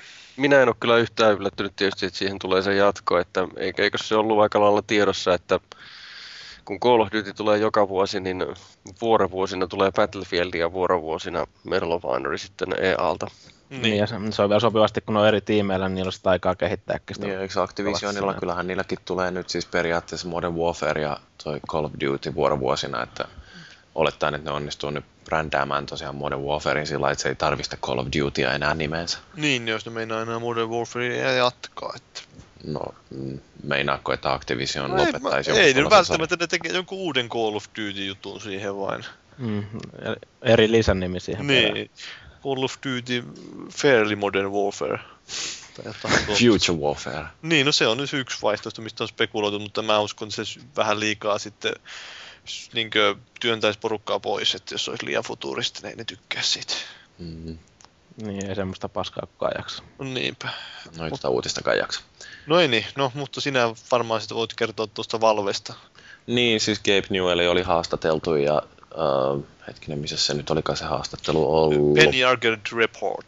Joo, niin siellä tota, ää, se oli muun muassa mennyt toteamaan, että, joo, että ö, jos ei muut valmistajat, tai siis nämä nykyiset konsolivalmistajat, jos ne ei tee sellaista rautaa, joka mahdollistaa innovointia, niin kyllä mekin voitaisiin tehdä. Niin, ja Et, et, niin kuin toisin, Valve, toisin sanoen, että ei tee semmoista rautaa, jota ne osaa ohjelmoida. Niin. niin. No mutta siis tämä oli ihan hauska semmoinen, jota otettu irti asiayhteydestä tämä, mitä Newell on sanonut, mutta kuitenkin, että ää, tosiaan niin ne ei mitään niin kuin hajuakaan, että olisiko Valve mistään kotosin rautavalmistajana, mutta, mutta jos tota, niiden projekteissa tarvitaan sellaista alustaa, joka mahdollistaa niiden laatuiset innovaatiot, niin mikä ettei, että kyllähän sitä voisi olla ihan hauska tehdäkin rautaa ja myydä sitä sitten asiakkaille. Mm. Sinne vaan kokeilemaan. Sieltä voi tulla samalla tavalla maitojunalla takaisin, kun Sega tuli aikoinaan tuolta. Että. Niin, mutta se- mä luulen, että jos Valve rupeisi tekemään jotain tollasta, niin ne saattaisi ehkä tehdä jotain sellaisia kunnon pelipeeseitä tähän Razer-tyyliin, että ähm, olisi niin kuin viimeisen päälle viritellyt komponentit ja sitten siellä pyörisi joku, en tiedä, voisiko ne jopa siinä vaiheessa sitten tehdä sen Linux-version Steamista, että pääsisi irtautumaan tästä Windowsista kokonaan. Miksi sinä nyt Windowsista haluaisit irti? No eihän se nyt välttämättä tarvi olla siellä pohjilla, että jotain pelejä pyöritellään. Ku- Kuitenkin varmaan tärkeämpää on se, että pääsee prossuun ja näyttikseen kiinni, että kevyet ajurit siihen vaan jonkinlaiseksi välikerrokseksi ja sitten sen Mm. jälkeen niin peli siihen suoraan päälle. Että kyllähän Linuxi kuitenkin parhaimmillaan voisi tarjota paremman suorituskyvyn kuin Windows. Mm, Niin, mutta sitten kun miettii sitä, että minkälainen, miten laaja käyttäjäkunta esimerkiksi Linuxilla ja Windowsilla on, ver, niin kuin vertaa niitä, niin onko siinä sitten mitä? Niin, mutta siinä tulee justiin tämä, että Valve, jos ne rakentaisi oman raudan, niin minkä takia ne asentaisi siihen jonkun Windowsin, että ne suunnittelisi sen koko ö, paketin pelaamisen päälle niin, tai pelaamiseen, niin siinä vaiheessa ne vois miettiä, että mikä käyttöjärjestelmä siellä olisi sellainen, joka Niin. parhaiten Niin. palvelisi sitä Se on tarkoitusta. ihan totta. Ja sitten Hal- Half-Life 3 tulisi vain sille, niin sitten kaikki olisi pakko ostaa. No mä luulen, että jos Valve rupeisi rakentaa rautaa, niin kyllä niitä ostajia löytyisi ilman Half-Life 3. No ehkä, en tiedä. Joo, no mutta toi nyt on tuollaista kevyttä spekulointia, että Ke- ei tota nyt kannata kauhean vakavasti No ottaa. katsotteko te sen kuva, joka siinä oli siinä artikkelissa? Ja Gabe Newellista, niin. Se on hoikkamies. aika lihava mies. No ei vaan siis katsotteko se, mikä naamakarvat sillä oli? Naamakarvat. Niin, Ei, siis... ei ole karvaa on naamassa? Sillä on ihan täysin niinku vauvan... Ai siinä kuvassa vai oot perkeles tässä nyt? Tää on Kamasutran tää No artikkeli. Penny kattokaa sitä toista. Siis... Aa, Penny Arcadeissa, joo. Niin, No missä? jumala. No se näyttää kyllä tuossa niinku lihoneelta Robin Williams. niin, niin, nimenomaan. Missä vitussa se on se linkki siihen artikkeliin? Siinä Kamasutran artikkelissa on linkki Newell Explained That. No, se on tossa noin. Oi vittu, sillähän on satana, joo, tuo on ihan Robin Williamsin näköinen kaveri kyllä, joo. Ei jumalauta. Ei onneksi Robbie Williamsin. Ei, ei ole Robin Williams, mutta Robin Williams 20 kiloa tai sanotaan nyt 50 kiloa painavampana. Niin. Mutta Niin muuten onkin. Ihan täydellinen. Voi vitsi. Aika siisti. Robin Williams 50 kiloa öö, No, Robin, niin, off, passiivisempana. niin, off-seasonilla Robin Williams. Off-season. Off-season Robin Williams. Muutama season ollut kyllä offia. Niin muutama season ollut offina, niin. Joo. sarja on ollut peruuttuna vähän aikaa nyt. Kyllä. Mutta no, pitäisi varmaan sanoa, siis jossain vaiheessa teki mieli sanoa tuosta just, että mikä tämä Penny Arcade Reportikin on, että nehän värväsi tuo Penny Arcade niin tämän Ars Technican Jannun, joka kirjoitti sinne tämä Ben Kusher Ars Technican pelijuttuja, niin ne värväsi sen kirjoittaa Penny Arcade. Tuommoista uutisointia, niillä ei aikaisemmin varsinaisesti tämmöistä ollut tämmöistä niin ajankohtaisosastoa, jossa tehdään tämmöistä asiasisältöä ja niin poispäin, niin se on tämmöinen uusi mielenkiintoinen sivusto siellä ja sitten jos joku saattoi huomata, silloin ainakin puhuttiin yhdessä vaiheessa, että kun nämä Vox, Vox Media niin palkkasi aika paljon eri medioista porukkaa justiin niin näistä Kotakusta ja mistä joystickista ja kaikista muista, niin nekinhän perusti nyt sen Vox Gamesin, että se toimii sen The Virgin, semmoinen teknologiasivusto, niin alasivustona semmoinen Vox Games pelisivusto. Mä en Ja- ja... huomannut, että niillä on tämmöinen Penny Arcadeilla. Joo, tää on aika uusi bookmarkki, Tää juttu. on aika mielenkiintoinen. Joo, siellä- täytyy siellä varmaan on- laittaa seuranta. siellä on tuommoista vähän asiaa. Se on ainakin asiallinen jätkä se Ben Guzera, että se tekee justiin tuommoista ihan mielenkiintoista. Tuo haastattelu esimerkiksi tuo Gabe Newell, niin ei tuommoisen kauheasti ole ollut, että ihan mielenkiintoinen. Ja sama se Vox Games, niin sielläkin pyritään panostaa vissiin aika kovaa että justiin tämmöiseen laadukkaaseen sisältöön. Että ihan mielenkiintoisia niin muutoksia tapahtunut, kun siinä lähti paljon justiin näitä kovia jätkiä näistä sivustoilta, niin sitten siellä on tullut uusia, Kotakunkin tuli se, vaihtui se niiden NS-päätoimittaja, ja sielläkin on muutettu paljon systeemiä viime aikoina, ja ne otti muun muassa käyttöön arvosteluissa semmoisen kolmen arvosanan järjestelmän, että don't buy, wait ja buy. Ja pitäisi varmaan ottaa meillekin käyttöön samanlainen. No se olisi varmaan ihan hyvä. Kaikki tykkäis. Kyllä, Joo. kyllä. Tai ottaa se arvosana kokonaan pois. No se olisi se paras. Pistää Gabe Newellin naama siihen. Tai laittaa se kuuluisa Steven Seagal arvo, arvosteluasteikko siihen. Se on kyllä ehkä, mä on sen kannalla edelleen. Seagal ilmeisesti voi päätellä, että kannattaisi peli ostaa. Mm. No, sehän on tunnetusti elää se ilme kuin maagisetin letti, mutta No eikös tässä, jos puhutaan yksinkertaisesta arvosteluasteikosta, niin eikös tämä screwattack.com, niin niillähän on vaan yksinkertaisesti, että F it, rent it ja buy it. Niin onkin joo. tämähän on klassikko just, että älä osta, vuokraa ja osta. Mm. Suomessa ei välttämättä nyt niin hyvin toimi tommonen asteikko. Niin kuin vuokrausta ei välttämättä ole, mutta siis justiin semmonen, että tyyli voi sanoa, että älä osta, osta alelaarista, osta. Mm. Niin, niin. Tai Siis osta ohita käytettynä. alelaari, niin. Niin, lainaa kaveri. Alelaari kautta, kautta käytetty ja osta. Niin, semmonen, että... Niin. Niin. No mut hei, kun käytetyt tuli mainittua, niin Oho. meillähän viikon aiheena on tosiaan niin kuin, Just, just jotain aivan. sellaista, joka liippaa hiukan myöskin näitä käytettyjä pelejä tai jotain sellaista, mutta katsotaan mitä musiikin jälkeen tapahtuu.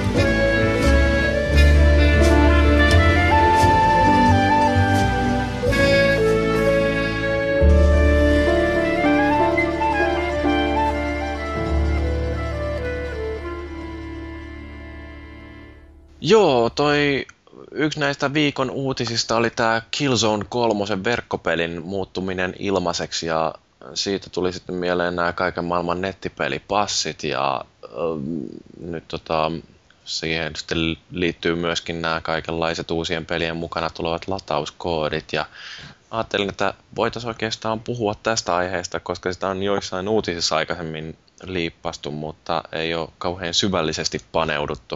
No Ja ja mitä- mitä... kauhean syvällisesti nykkää. Niin, No ja, ei, ja ei. mitään muuta ideaa ei ollut nyt tarjolla, niin oli pakko ottaa tämä aiheeksi. Joo, mutta hei, kuka haluaa kertoa tästä Killzone 3 verkkopelin jutusta? Kuka tietää sitä jotain? Minä? Niin, kerro, kerro nyt, Eikö, kun eikö, siis siinä on, eikö siinä ole ideana siis se, että se verkkopeli on networkista ladattavissa Joo.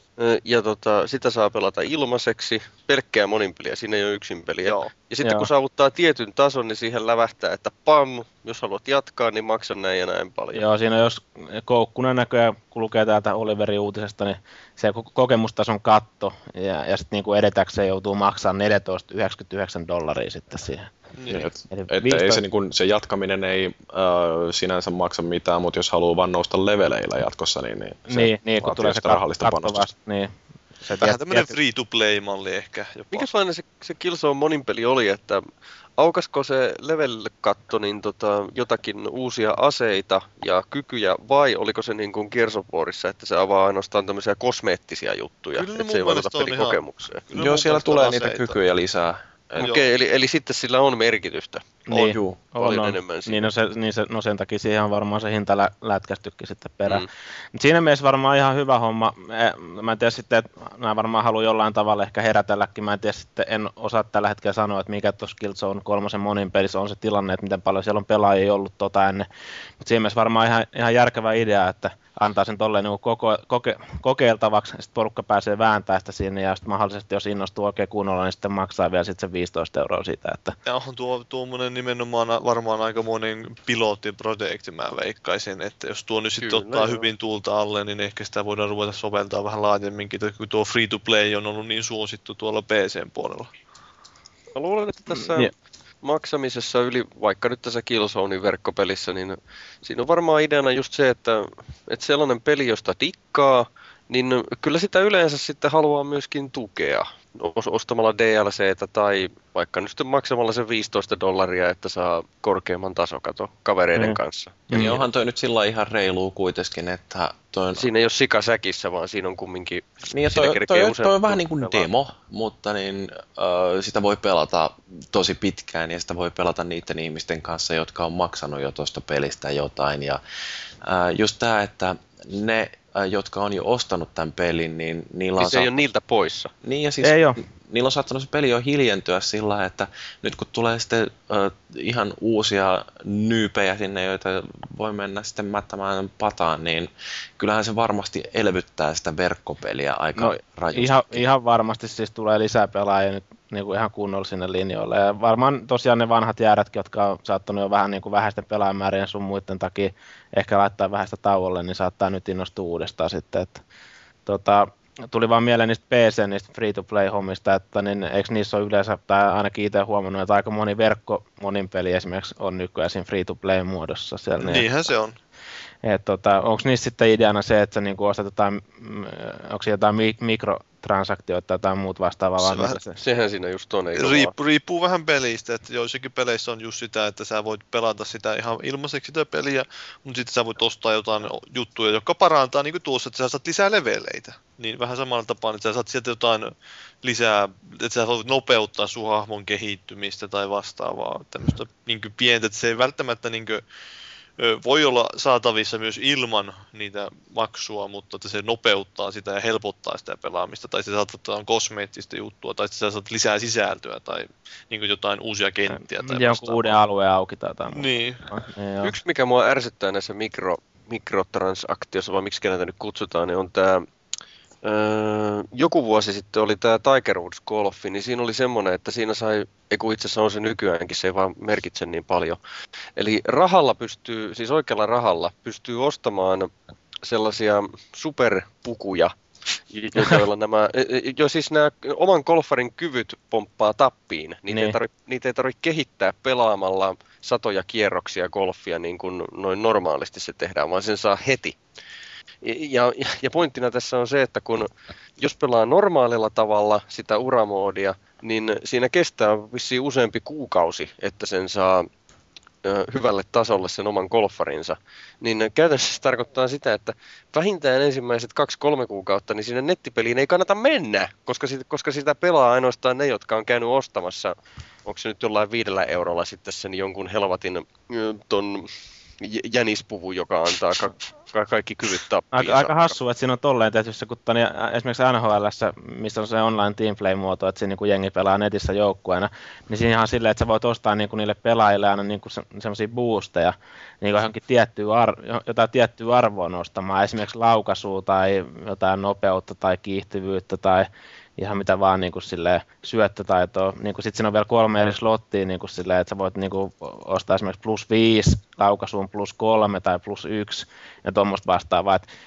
osa jengistä siinä niin kuin tuon NHL julkkarissa, kun ne rupeaa pelaamaan netissä, niin ne ostaa heti ne kaikki boostislotit Juu, täyteen, täyteen ja siihen menee rahaa huomattavasti enemmän kuin se 5 euroa, että EA tienaa sillä ihan kunnolla, että siihen menee muutama kymmenen euroa niin kuin ihan sen pelin ostamisen lisäksi sitten, että jos sä haluat, ne boostit voi tietenkin avata myös pelaamalla, mutta tota... Joo, siis raha ratkaisee, mä ymmärrän sen, mutta niin se pilaa tiety, no ei pilaa, mutta heikentää huomattavasti sellaisten pelikokemusta pitkäksi aikaa, jotka haluaa pelata sen, niin, on se, on se vähän aukasta hassu. pelaamalla sen. On se vähän hassua. Mä itsekin niin kuin jossain aikaisemmissa NHLissa jonkun muutaman boostin niin kuin sortunut ostamaan just sen takia, kun on pelannut sitä ihan kunnolla ja halunnut pelata sitä heti alusta lähtien silleen kunnolla siellä netissä.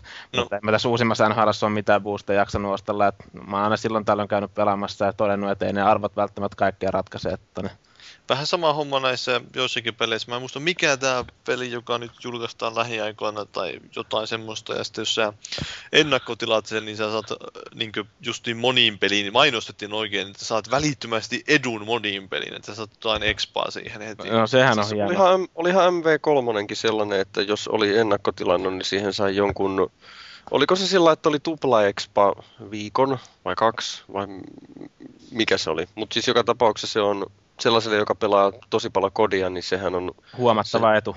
No oli se huomattava e- etu sillä lailla, että jos viikon jälkeen ö, julkaisupäivänä pelinsä ostaneet on, okei, okay, että tämä nyt on vaan heitto. Toinen on levelillä 30 ja toiset on rupeaa olemaan toisella prestikellä tai jotain, tai, tai siellä ihan maksimin tienoissa, niin onhan sillä huomattavasti merkitystä kodissa varsinkin, koska siinä on ne toisella on paremmat aseet, jolloin se saa vielä lisää expaa, kun Niinpä. se saa parempia pisteitä koko ajan ruokkii toi itseään tämmöinen kehityskulku. Mm. Mutta miten sitten, no näissä nyt justiin puhutaan käytetyistä peleistä kautta käytettyjen pelien myynnin estämisestä, niin No, tämähän on tämä klassisin malli on justiin, että pistetään tämmöinen joku passi, jolla sä saat, kun sä ostat uutena pelin, niin siinä tulee joku koodi, jonka sä lunastat, sitten sä saat sieltä just jotain niin kuin sisältöä. Mm. Siis, niin, aivan niin kuin esimerkiksi tyyli näissä, eikö näissä EA-ankin peleissä, onko niissä nykyään kaikissa se, että ja jos sä sen käytettynä, niin se joudut maksaa jonkun nettipassin.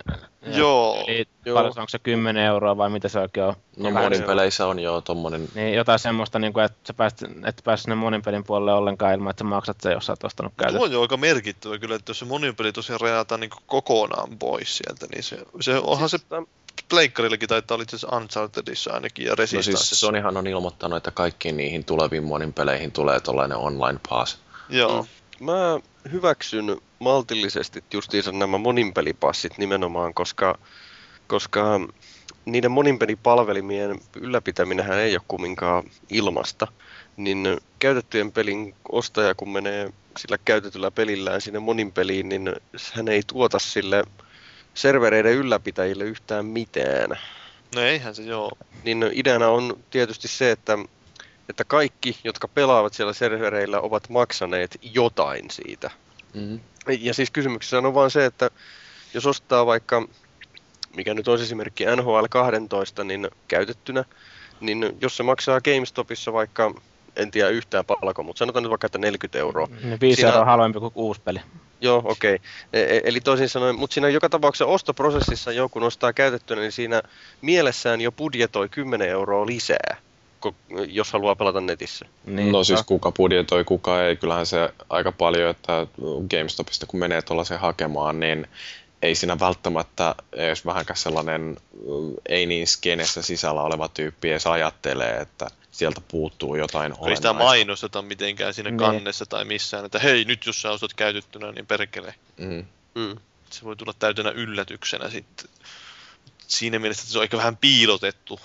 Että jos Niin. se, siinä, siinä mielessä se olisi hyvä, jos se olisi niin selvä vakikäytäntö, että kaikki tajuaisi sen, mutta että kun siitä on niin monen kirjavaa tuommoista erilaista käytäntöä porukalla, että Mm. toisilla se on justiin tätä DLCtä ja toisella se on monin pelipassia ja Ja mun mielestä tässä on se niin kun, sillä jotenkin nurinkurista, että ää, joku GameStop, niin nehän tahkos viime vuonnakin ihan tolkuttomasti voittoa. Että mä en edes tiedä, missä se niiden voitto huiteli useimmissa sadoissa miljoonissa kuitenkin.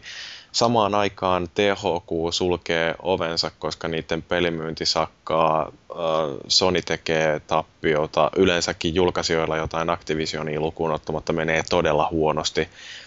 Niin tota, musta se on jotenkin surullista, että tuollainen jälleenmyyjäketju, se hyötyy ihan hirveästi siitä käytettyjen pelien kaupasta, että nehän tienaa paljon enemmän nimenomaan näillä käytetyillä peleillä, kun ne ostaa niitä Niin. jollain kahdella kolmella kympillä ja myy sitten viidellä tai viidellä eteenpäin sen sijaan, että ne ostaisi uusia pelejä jollain neljällä kympillä ja myy ne kuudella kympillä eteenpäin. Se, se, mutta siellä on ihan jär, niin siellä on silleen, kyllähän GameStopissakin niin välillä kun katsoo niiden käytettyjen pelien hintoja, niin ei siinä ole oikeastaan mitään järkeä ostaa sitä käytettyä peliä, kun se ei, se ei ole niin kuin oikeasti kovinkaan paljon halvempi, ja sitten siihen laskee vielä nuo kaikki nettipasit sun muut mukaan, niin, tota, niin ehkä sitten tuossa käytettyjen pelien kaupassa, niin si, ö, ehkä siinä on järkevin, tai siis se, jos sä halvalla haluat niitä, niin, sit, niin tämä perus niin käyttäjien, tai nämä niin ostajien väliset sillä niin kuin, että sä myyt peli eteenpäin tyyliin jossain netissä, huutonetissä tai meidän foorumilla tai ihan missä vaan netissä, niin siinä, sieltä sitä kautta saat paljon halvemmalla. Siitä sä et tietenkään pysty laittamaan mitään vaihdokiksi sinne, niin, mutta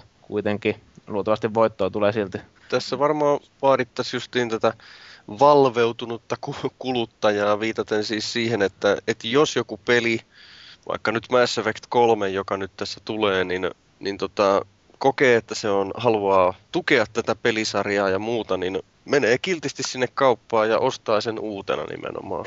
Niin, niinpä. Mutta en mä tiedä kuinka moni sitä loppujen lopuksi ajattelee niin jalosti, että haluaa tukea jotain. Että mä uskon, että suurimmalla osalla, joka lähtee ostamaan peliä, niin mistä mä nyt saan sen nopeasti kautta, mistä mä saan sen halvemmin. Mm. Mm. Mm. Mutta siinäkin meistä toi osa, omalta osaltaan vähän tuo käytettyjen kauppa sun muu, niin sekin vähän sitten kusee omille kintuille siinä vaiheessa, kun niin no, nykyään alkaa monesta pelistä tulla niitä tarjouksia kumminkin on niin äkkiä, varsinkin niin kuin ympäri nettiä pystyt ostamaan tosi halvalla niitä pelejä jo silleen, ettei ole pakko ostaa käytettynä. Niin, niin, mutta sitten taas tässä tulee se, että minkälainen kuilu siinä on tämmöisen aktiiviharrastajan ja sitten tavallisen, ns-tavallisen pelaajan tai tavallisen kuluttajan välillä, että kuinka moni loppujen lopuksi suomalainen tavallinen pelaajakin menee vain sinne Prismaan, Anttilaan, City Marketiin, minne nyt menee ja hakee sieltä sen pelin, eikä nyt, ei ne jaksa käyttää välttämättä siihen aikaan niin kuin joku me, että me katsotaan jostain netistä tarjouksia eri kaupoista, odotetaan, että me tiedetään, että se tulee viiden viikon päästä, alenee 20 eurolla tai... Niin. No, mutta mitä ja... mieltä te olette tällaisesta, että jotkut sanoo, että se ää, pelien edelleen myynti, niin se lisää myöskin uusien pelien myyntiä, koska ihmiset, jotka ostaa sen pelin heti julkaisupäivänä ja pistää kiertoon viikkoa tai kahta myöhemmin, niin ne käyttää sen rahan siihen, että ne ostaa uusia pelejä.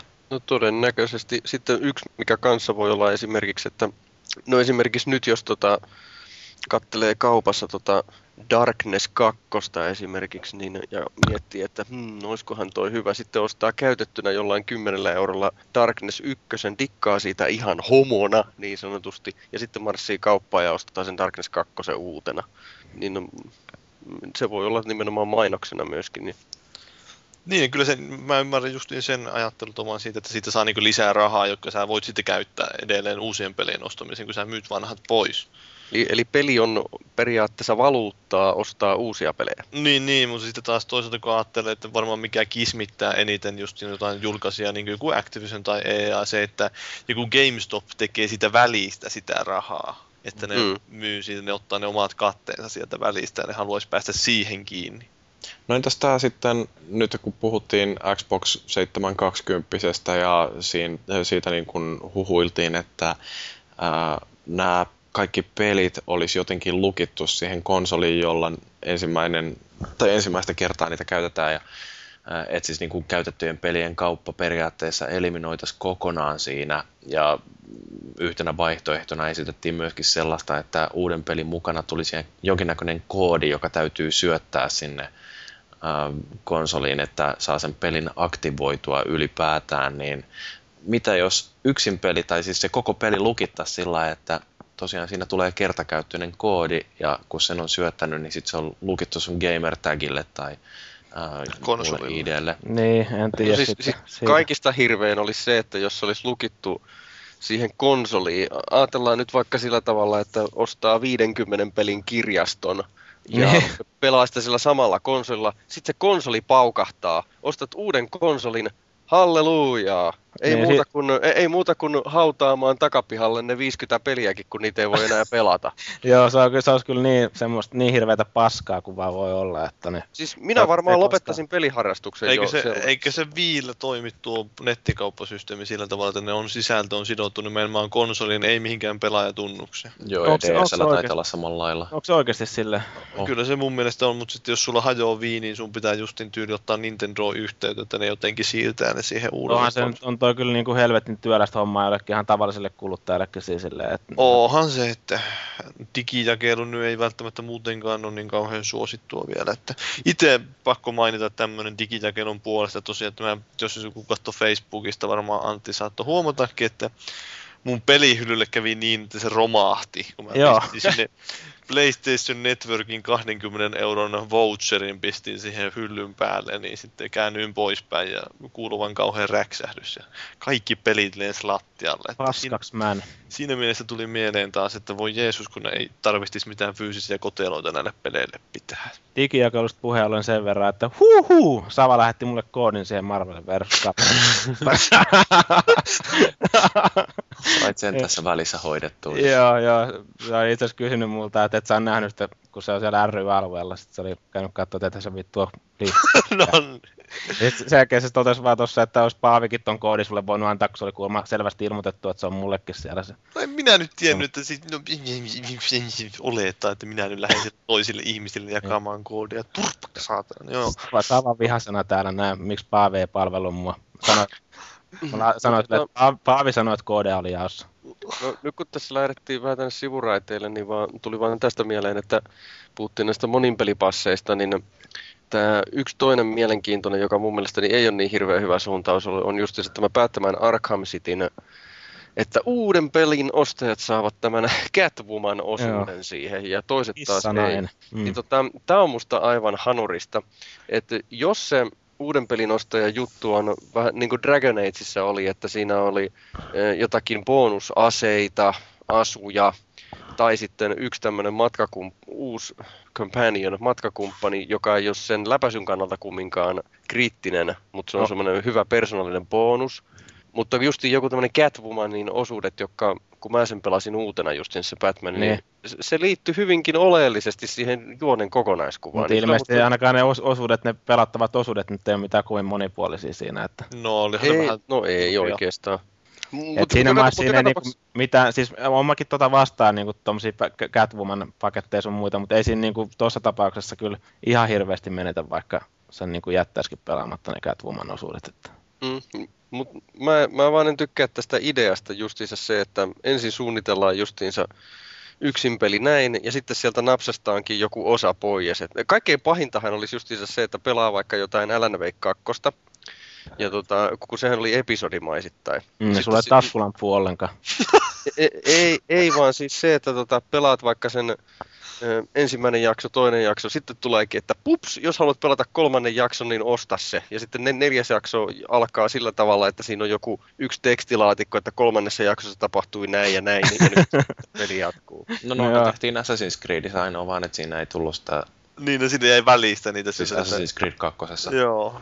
Siis mikä? Mitä siinä oli? Siinähän, Siitähän mutta ne myy- puuttuu kaksi lukua välistä. Mutta se ei ollut Joo, käytetty. mutta ne ei oikeasti ollut mitenkään tarpeellisia oikeasti. Siis mä pelasin ja kirjoitin muistaakseni konsolifinille arviotkin niistä. Joo, lisäosista, niin ne oli oikeasti juuri sellaisia, että, että vähän niin kuin elokuvia kun editoidaan, niin okei, jos me otetaan tämä tästä pois, niin tämä tarina etenee mukavammin.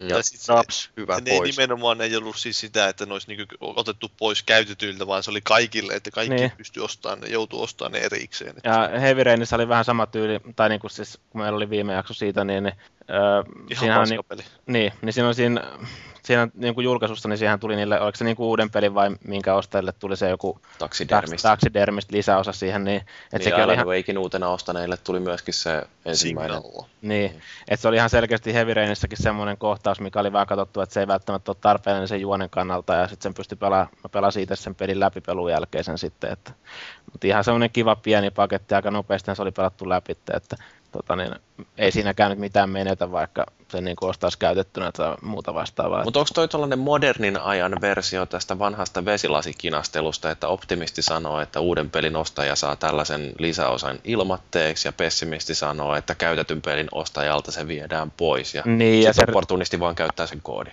Ja jossain tilanteessa, se vähän riippuu varmaan tilanteesta, just, että miten se on niinku tehty se, että kyllä jossain sen niinku huomaa ihan selkeästi, että se on vaan niinku oikeasti semmoinen osa, mikä on niinku kuulunut siihen pakettiin, ja silloinhan se niinku jotenkin sapettaa sinne, että se on otettu pois niitä käytettyjen pelien ostajilta. Se, se on just, että tunteeko kuluttaja olonsa huijatuksi, että miten, missä se raja siinä nyt menee sitten, että justiin vertaan sitä Catwomania, Catwomania justiin vaikka siihen, että meillä on niin jossain Mass Effectissä oli se Cerberus Network ja tuossa kolmosessa on Alliance Network, niin öö, tuntuuko se kuinka semmoiselta, että siltä justiin otetaan siitä jotain pois. Kyllähän se siinä tuntui siinä Batmanissa, että nimenomaan siitä otetaan oikeasti jotain pois, kun se oli niin kuin, siinä oli kuitenkin jotenkuten edes osa sitä varsinaista peliä.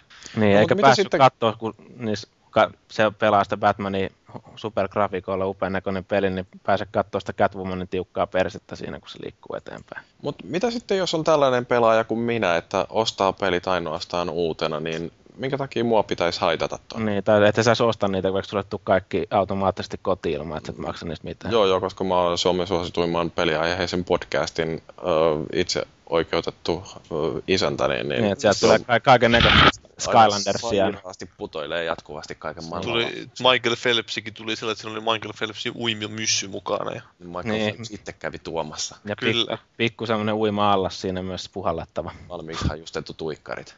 Joo, speedot. Täyte, valmiiksi täytetyt. niin, niin, eli siis mulla tuli tämmöinen mieleen, että, että Jyriähän ei tämä nykyinen meininki haittaa yhtään, koska ostaa kaikki pelit uutena, mutta sitten jos se rupeisi menee sillä tavalla, että uuden pelin ostaja alkaisi jo tuntemaan jollakin tavalla semmoista ikävää fiilistä, että tämä alkaa niin kuin viduttamaan, niin sitten oltaisiin jo heikoilla vesillä mun mielestä. Mutta onhan se siis vähän riippuu justin siitä, että jos sä haluat vain, ajattelet vain omaa henkilökohtaista niin etua, niin eihän se nyt siinä tietenkin, jos sä ostat kaikki uutena, niin ei se nyt vaikuta sun elämään käytännössä yhtään mitään, jos et sä myy pelejä. Mutta jos sä taas sitten haluat ajatella niin koko alan kannalta tai näin poispäin, niin sitten tietenkin on eri asia. Niin, no mutta koko alan kannaltahan parempi on se, että pelistudiot ja julkaisijat pysyy pystyssä. Onhan niin, se, joo, onhan mutta se... sitten toisaalta tämä ajaa, kun ne sitten ajetaanko noita ihmisiä pelaamasta pelejä pois sitten tuommoisella. Niin, että kumminkin sekin on, niin kuin me puhuttiin, niin saattaa olla mainostakin, sitten, jos ostat sen käytettynä, ja sitten jos rupeaa olla koko ajan sellainen fiilis, että sulla on pari sormea Annelissa, niin ei se välttämättä ihan, ihan tota, niin niin kuin välttä, ei se välttämättä hyvää tee niin kuin niille julkaisijoillekaan siinä vaiheessa. Niin, eikä mä onko se nyt välttämättä julkaisijoiden etu, että joku GameStop sitten kaatuu. Sitten kyllä ne aika paljon kuitenkin pelejä markkinoi ja semmoinen näkyvä presenssi on, että ne edesauttaa niiden pelien myyntiä. Että jos se nyt yllättäen heivottaisi GameStop järveen tuonne ja niin sinne tulisi, jär... mä uskon, että sinne jäisi semmoinen aukko kuitenkin. No, mutta sitten kuitenkin samaan aikaan julkaisijoilla on aikamoinen hinku siirtyä tuonne digijakeluun, että Activisionilla on tai no Blizzardilla oikeastaan on tämä niiden oma Battlenetti tai mikä shoppi nyt onkaan, niin mistä saa kaikki nämä Vovit ja Starcraftit ja EA perusti Originin ja tietysti Steamista nyt on ylistyslauluja laulettu jo pitkän aikaa ja okei mä tiedän, että Valuigi haluaa, että mä etin jostain niitä tietoja, että kuinka se on vaikuttanut piratismiin, mutta eihän mä nyt tietysti niin mitään tilastoja pysty esittämään aiheesta, se on vaan tällaista anekdotaalista evidenssiä, että on niin, kuin, niin mm. siis aika monet kommentaattorit on kuitenkin sanonut siitä, mm. että, että Steam on tehnyt tästä pelien lataamisesta laillisesti PClle niin mukavaa, että se on oikeastaan yksin perust, pelastanut koko tämän PC-pelaamisen. On se kyllä semmoista vähän pelottava helppoa, että muun muassa Mursu, Tuho Murmelihan on kanssa nyt sitä mieltä tuolla lauleskeli foorumilla, että toni, ää, ei tarvi enää paljon konsoleihin koskea, koska Steam. No se on, mutta siis siinä on taas se ongelma, että no, julkaisijalla on niin saatana on vääristyneet käsitykset, että mitä ne pystyy tekemään tuommoisessa digijakelussa. Mm. Niin kuin joku Ubisoftin nämä helvetin kopiosuojaukset, että millä hinnalla ne pystyy pelejä myymään ja niin, kaikkien naurettavaa. Että, no mä en ole siitä yllättynyt, mitä mä oon lukenut, että minkälaisia hintoja EA-alla siellä Originissa. Siellä on välissä ollut vissiin ihan hyviäkin tarjouksia. Että. Mutta hei, yksi, mua kiinnostaisi tämmöinen, että jos mä lataan Steamista ton, ei Steamista kuin Originista, tämän Battlefield 3 vaikka, Joo. versus että mä marssin kauppaan ja ostin, ostan sen uutena fyysisenä kappaleena, niin mun järkeni sanoo, että se fyysinen kappale kaupassa pitäisi olla kalliimpi kuin digilataus. Niin, no se on se. Onko Joo. se kalliimpi? Miksi? No koska se on fyysinen.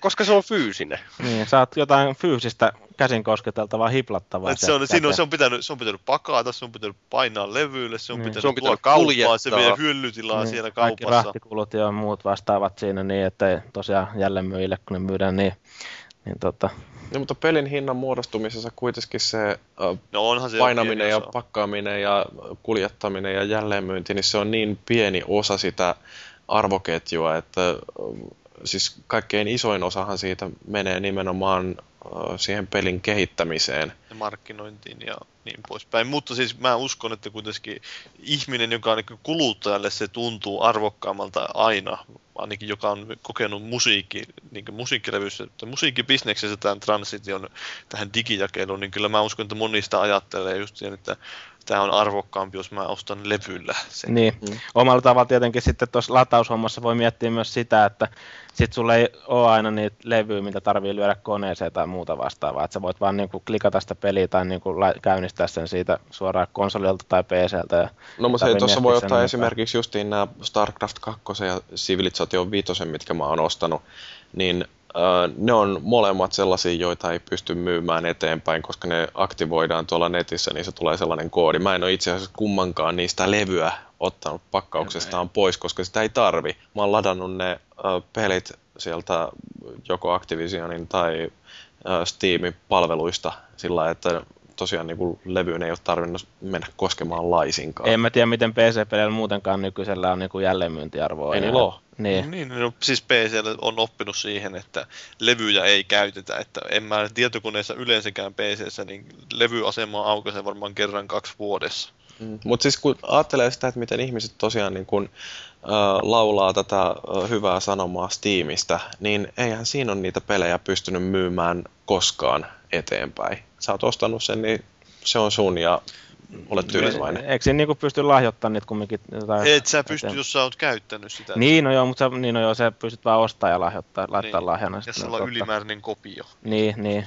Niitähän pystyy ostamaan sellaisia paketteja, että on niinku useampi siinä Joo. ja muuta, mutta Niin, mutta siis niin, minkä takia äh, konsoleilla toi äh, pelien eteenpäin myyminen tai käytettynä ostaminen, niin sitä pidetään sellaisena pelaajalle kuuluvana äh, saavutettuna etuna, josta ei tingitä, mutta sitten kuitenkin PC-puolella porukka on sillä niin että jee, kaikki on niin helppoa, kun voi digitaalisena ostaa ja kukaan ei edes ajattele sitä No ei, ei jälleenmyyntimahdollisuutta. nyt kaikki taas välttämättä ole sillä tavalla ajattele, että en mä osaa sanoa sitä, että kyllä mä näen aika paljon justiin jossain porukkaa, jossain neokaffissakin, joka sanoo, että en mä tykkää Steamista, koska justiin se, no se on semmoinen iso paha palvelu ja sitten sä voit vain käyttää siellä palvelussa sitä peliä. Niin. Ja, Niin joo, mä Mulla- lukenut myös sellaisia kommentteja, niin kuin, että porukka on tosi vastahakoisia ostaa jotain peliä, josta ei julkaista muuta kuin Steamin kautta tai muut vastaavaa. Että pakko olisi saada jostain muualta kuin iso paha Steamista koko paskaa kulmaa installoida koneelle. No, mulla tulee ainakin mieleen tästä käytettyjen pelien kaupasta vähän sama kuin se, että jos mä menen kauppaan ja mä ostan DVDn, niin tota, mun mielestä mulla on oikeus viedä se DVD, jos mä haluan, niin divariin. mm. Niin mä Mut- luulen, että tässä peleissä on niinku sama juttu, Mä mietin siis sitä, ajattelussa. Joo. Halu, haluaisiko ne jossain vaiheessa elokuvinkin sitten tuoda tuommoista samanlaista ajattelutapaa, että kun nu- kuitenkin pikkuhiljaa kaikissa Blu-ray-soittimissakin on suurin piirtein nettiyhteydet, televisiossakin on nettiyhteydet, niin Mm. No mutta toisaalta elokuvissa on se, että niillä on se teatterikierros, jonka aikana jo kerätään hurjasti äh, Aivan. niin kuin sa, Ota äh, huomioon. rahaa, että, että mikä niin kuin pelipuolella olisi sitten vastaava ja sitten niin kuin elokuvissa Niin. sen lisäksi, että niitä voi vuokrata jostain ää, makuunista tai käydä ostamassa DVDnä ja sitten niitä ruvetaan niin kuin näyttämään jossain maksukanavilla ja sitten ne tulee vielä myöhemmin jonnekin te- telkkarijakeluun, että siellä on niin, kuin niin monta vaihetta, missä sitä tuloa generoidaan. joo, peleissä se on se, myydään peli asiakkaalle. No mitä olette tällaisesta vertauksesta, mitä kun joku on sanonut, että, että Mä- tota, jos minä ostan auton, Ei, ei! Niin, niin, niin minä saan tehdä sille autolle mitä minä haluan ja minä saan myydä sen auton myös eteenpäin. Eli siis viittaus siihen, että omistaako sen pelin vai omistaako vain käyttöoikeuden siihen softaan. Eikö tämä ole Joo, no siis joo. se niin, ajatus? Sehän se on, että sä, niin kuin, jos sä ostat pelin niin Steamista, niin sä ostat periaatteessa siihen käyttöoikeuden. No okei, okay, jos mä ostan auton, ajelen sillä kolme vuotta ja sitten sen jälkeen myyn sen eteenpäin, niin onko sillä, joka ostaa sen, niin edelleen oikeus näihin kaikkiin kolmen vuoden johonkin takuisiin sun muihin. Ei tietenkään. Niin. Niin. Ihan Saako se, saako se sen se on uuden auton? käytössä se auto. Niin. Ja sun on pitänyt todennäköisesti huoltaa sitä. Ja, no, No se t- on vähän, tästähän päästäisiin justiin näihin nettipasseihin ja bonus DLC-juttuihin. Tästä niin, Jyrin ajatuksesta. Mä, mä mietin, että sä rupesit miettimään justiin tätä jotain klassista esimerkkiä, justiin sitä, että jos auto, niin siihen autoon pitää ostaa bensaa. Ja sitten, mutta ei, ei, onneksi ei tullut sitä sieltä. Mikä se semmoinen on? No ei se lähinnä just, että puhutaan jostain peleistä, että miksi pitää ostaa kalliita pelejä ja konsoleille ja niin poispäin. Niin sitten kyllä jos sä ostat auton, niin sun pitää ostaa siihen bensaa, että ne pelit on sitä bensaa sille konsolille. Ja... No, Oh, gimme a okei. break. Joo, analogioiden ongelma on se, että ne on kuitenkin vain sellaisia suunnilleen sinne päin juttuja. Niin. Ja auto joutuu tekemään kaikki vuosihuollot ja kaikki muut kil- kilometrien jälkeiset huollot ja kaikki muut vastaavat. Ja, Ja... Niin saa pykittyä reikiä ja rupeaa kiinnittää epäolenlaisuuksia. niin, ja ostaa uusia renkaita, kun vanhat talvirenkaat kuluu, niin saat joutuu ostaa 700 uudet talvirenkaat. Mutta sehän siinä nimenomaan oli se pointti, että se käyttö, omistus, niin kuin se omistusoikeus versus käyttöoikeus.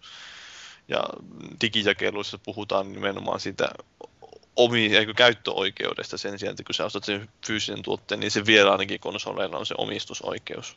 Niinpä. Mutta on se justin erilainen ajattelumaailma siinäkin, että konsoleilla mua nyt ärsyttää se, että kun pitää olla noita levyjä ja noin poispäin, niin niitä pitää olla jatkuvasti vaihtelemassa Mm. sitten. Ja Niin, ja hyllyt romahtaa ja muuta vastaavaa. Että Mm. Se on karmeita, karmeita. elämä on Homma. kovaa, sanoi Rööpeli ja pyörtyi taas. Tontsakin joutuu kohta muuttaa isompaa asuntoa, kun silloin on niin paljon niitä levyjä himmassa siellä. Mm, joo, vähän niin kuin yksi kaveri joutuu ostamaan isomman omakotitalon sen takia, että sillä on niin paljon lautapelejä. Näinpä. joo, tehdään lautapeli joskus, tai lautapeleistä joskus jakso, mutta tota noin. Niin. Tota, mi- miten me päätetään nyt meidän asiantuntevan peliharrastajan Raadin mielipide, että mitä me ajatellaan käytetyistä peleistä? No, ostaako kukaan teistä käytettyjä pelejä? Aika harvoin tulee itse ostettua. Et kyllä mä siis ymmärrän ton, että osa porukasta sapettaa se, että tuohon tulee noita kaiken näköisiä rajoituksia ja muuta vastaavaa ja lisämaksuja ja sitten niinku tyyli, että tarinasta saattaa jäädä jotain näkemättäkin, että kun sä saat käytetyn peli. Ja siinä on ihan semmoinen, niinku, ihan niinku se huoli on ihan niinku ymmärrettävää, että mitä tulevaisuudessa, kun nyt on jo näin. Mm. Niin. Et, tota, Niin, tämä peli kuitenkin, tai siis business pyörii kuitenkin näiden studioiden ja erityisesti julkaisijoiden ympärillä, ja jos meillä ei ole pelistudioita, niin sitten ei ole pelejä. Että kun vaan ostaa tarpeeksi paljon niitä käytettyjä pelejä, niin se sitten Kohta ei ole enää, enää pelejä, joita pelata. Niin. No, mutta ostaako Jyri tai Felis Leonin käytettyjä pelejä? Olen mä joskus ostanut. Siis mä teen kyllä joskus silloin tällöin sillä, että mä käyn GameStopista katsomassa, ja jos mulla on mielessä joku vähän vanhempi peli, niin, niin mä katson kyllä sitä käytettyä hyllyä, että esimerkiksi tämä Shadows of the Damned muun muassa, joka jäi vähän vähälle huomiolle muistaakseni viime vuonna, niin se on joskus semmoinen, että kun mä kävän sen GameStopissa, niin mä katson, että paljon se maksaa aina käytettynä. Tosin myöntää täytyy kyllä semmoinen, että kyllä mulla tulee mieleen sekin, että no, otanko mä sen nyt tosta fyysisenä kappaleena GameStopista hintaan 35 vai tilaisinko mä sen suurin piirtein samaa hintaan Play.comista uutena. Niin. Mm. Ja sitten myyttekö te pelejä? Jo, siis joskus Myyn. Aika harvoin mulla tulee niinku nykyään myytyykään, mutta olen joskus sortunut siihen, että mä oon esimerkiksi vienyt jotain pari semmoista vanhempaa peliä tyyliin jonnekin GameStopiin vaikka ja ottanut siitä se jonkun tietyn vaihtoarvon ja varannut jonkun pelin sieltä tai muuta vastaavaa. Että Kyllä mä vien, mä vien kyllä pelejäni GameStopiin, jos se on sellainen peli, jota mä syystä tai toisesta en, en niin kuin halva hyllyyni. Esimerkiksi kun odottelin tätä Gears of War 3 julkaisua ja mä tilasin sen kalleimman Epic Editionin, niin mä roudasin kyllä aina silloin tällä jotain vanhaa peliä niin justiinsa sinne, justiinsa sinne GameStopiin ja pistin sitä aina lisää siihen laskuun ja muuta, että, joo. että kyllä. Ja siellä on, siellä on silleen, jos sä ennen julkkari ostat jotain, niin ihan kumminkin semmoiset kohtuulliset ne vaihtoarvot siinä, että ei, ei siinä niinku hirveästi ota perseeseen, kun tota, ne käy sieltä ostamassa tai Niin, varaamassa. ne myy niin kalliilla niitä pelejä. Niin, niin. Mutta ö, sitä ehkä mitä eniten itseäni koskettaa tässä käytettyjen pelien kaupassa tai käytettyissä peleissä se, että lainaa jollekin kaverille ehkä peliä. Niin, no sitä tulee Joo, harrastettua kyllä. Sitä tulee kans harrastettua, joo. Sehän se karsisi kanssa aika hyvin pois, tai joku Steamit, että se nyt sieltä pahimmista Steamista nyt lainaa kellekään. Niin. Että et sä anna sille kaverille, että no käytäpäs tässä mun profiilia. Niin. Ja aika moni kaveri tietää niin kuin meikäläiseltäkin, että no, mä oon monesti hankkinut, tai aika paljon niin kuin tulee noita pelejä kumminkin hankittua ja pelattua ja muut vastaavaa, niin sitten kysellään, että jos löytyy esimerkiksi jotain tiettyä peliä tai tulee kat- tai kun käy, niin vähän käy selailemassa noita pelikokoelmia siinä, niin, niin sieltä saattaa löytyä jotain ihan kivaa pelattavaa sitten kavereillekin. Niin, jos ajatellaan elokuvissa käymistä, niin se, että lainaa pelin kaverille, niin sehän on periaatteessa, periaatteessa sama, että, että tota, yksi käy ostamassa leffalipun ja sitten sillä samalla leffalipulla käy jokainen vuorollaan katsoa sen saman leffa.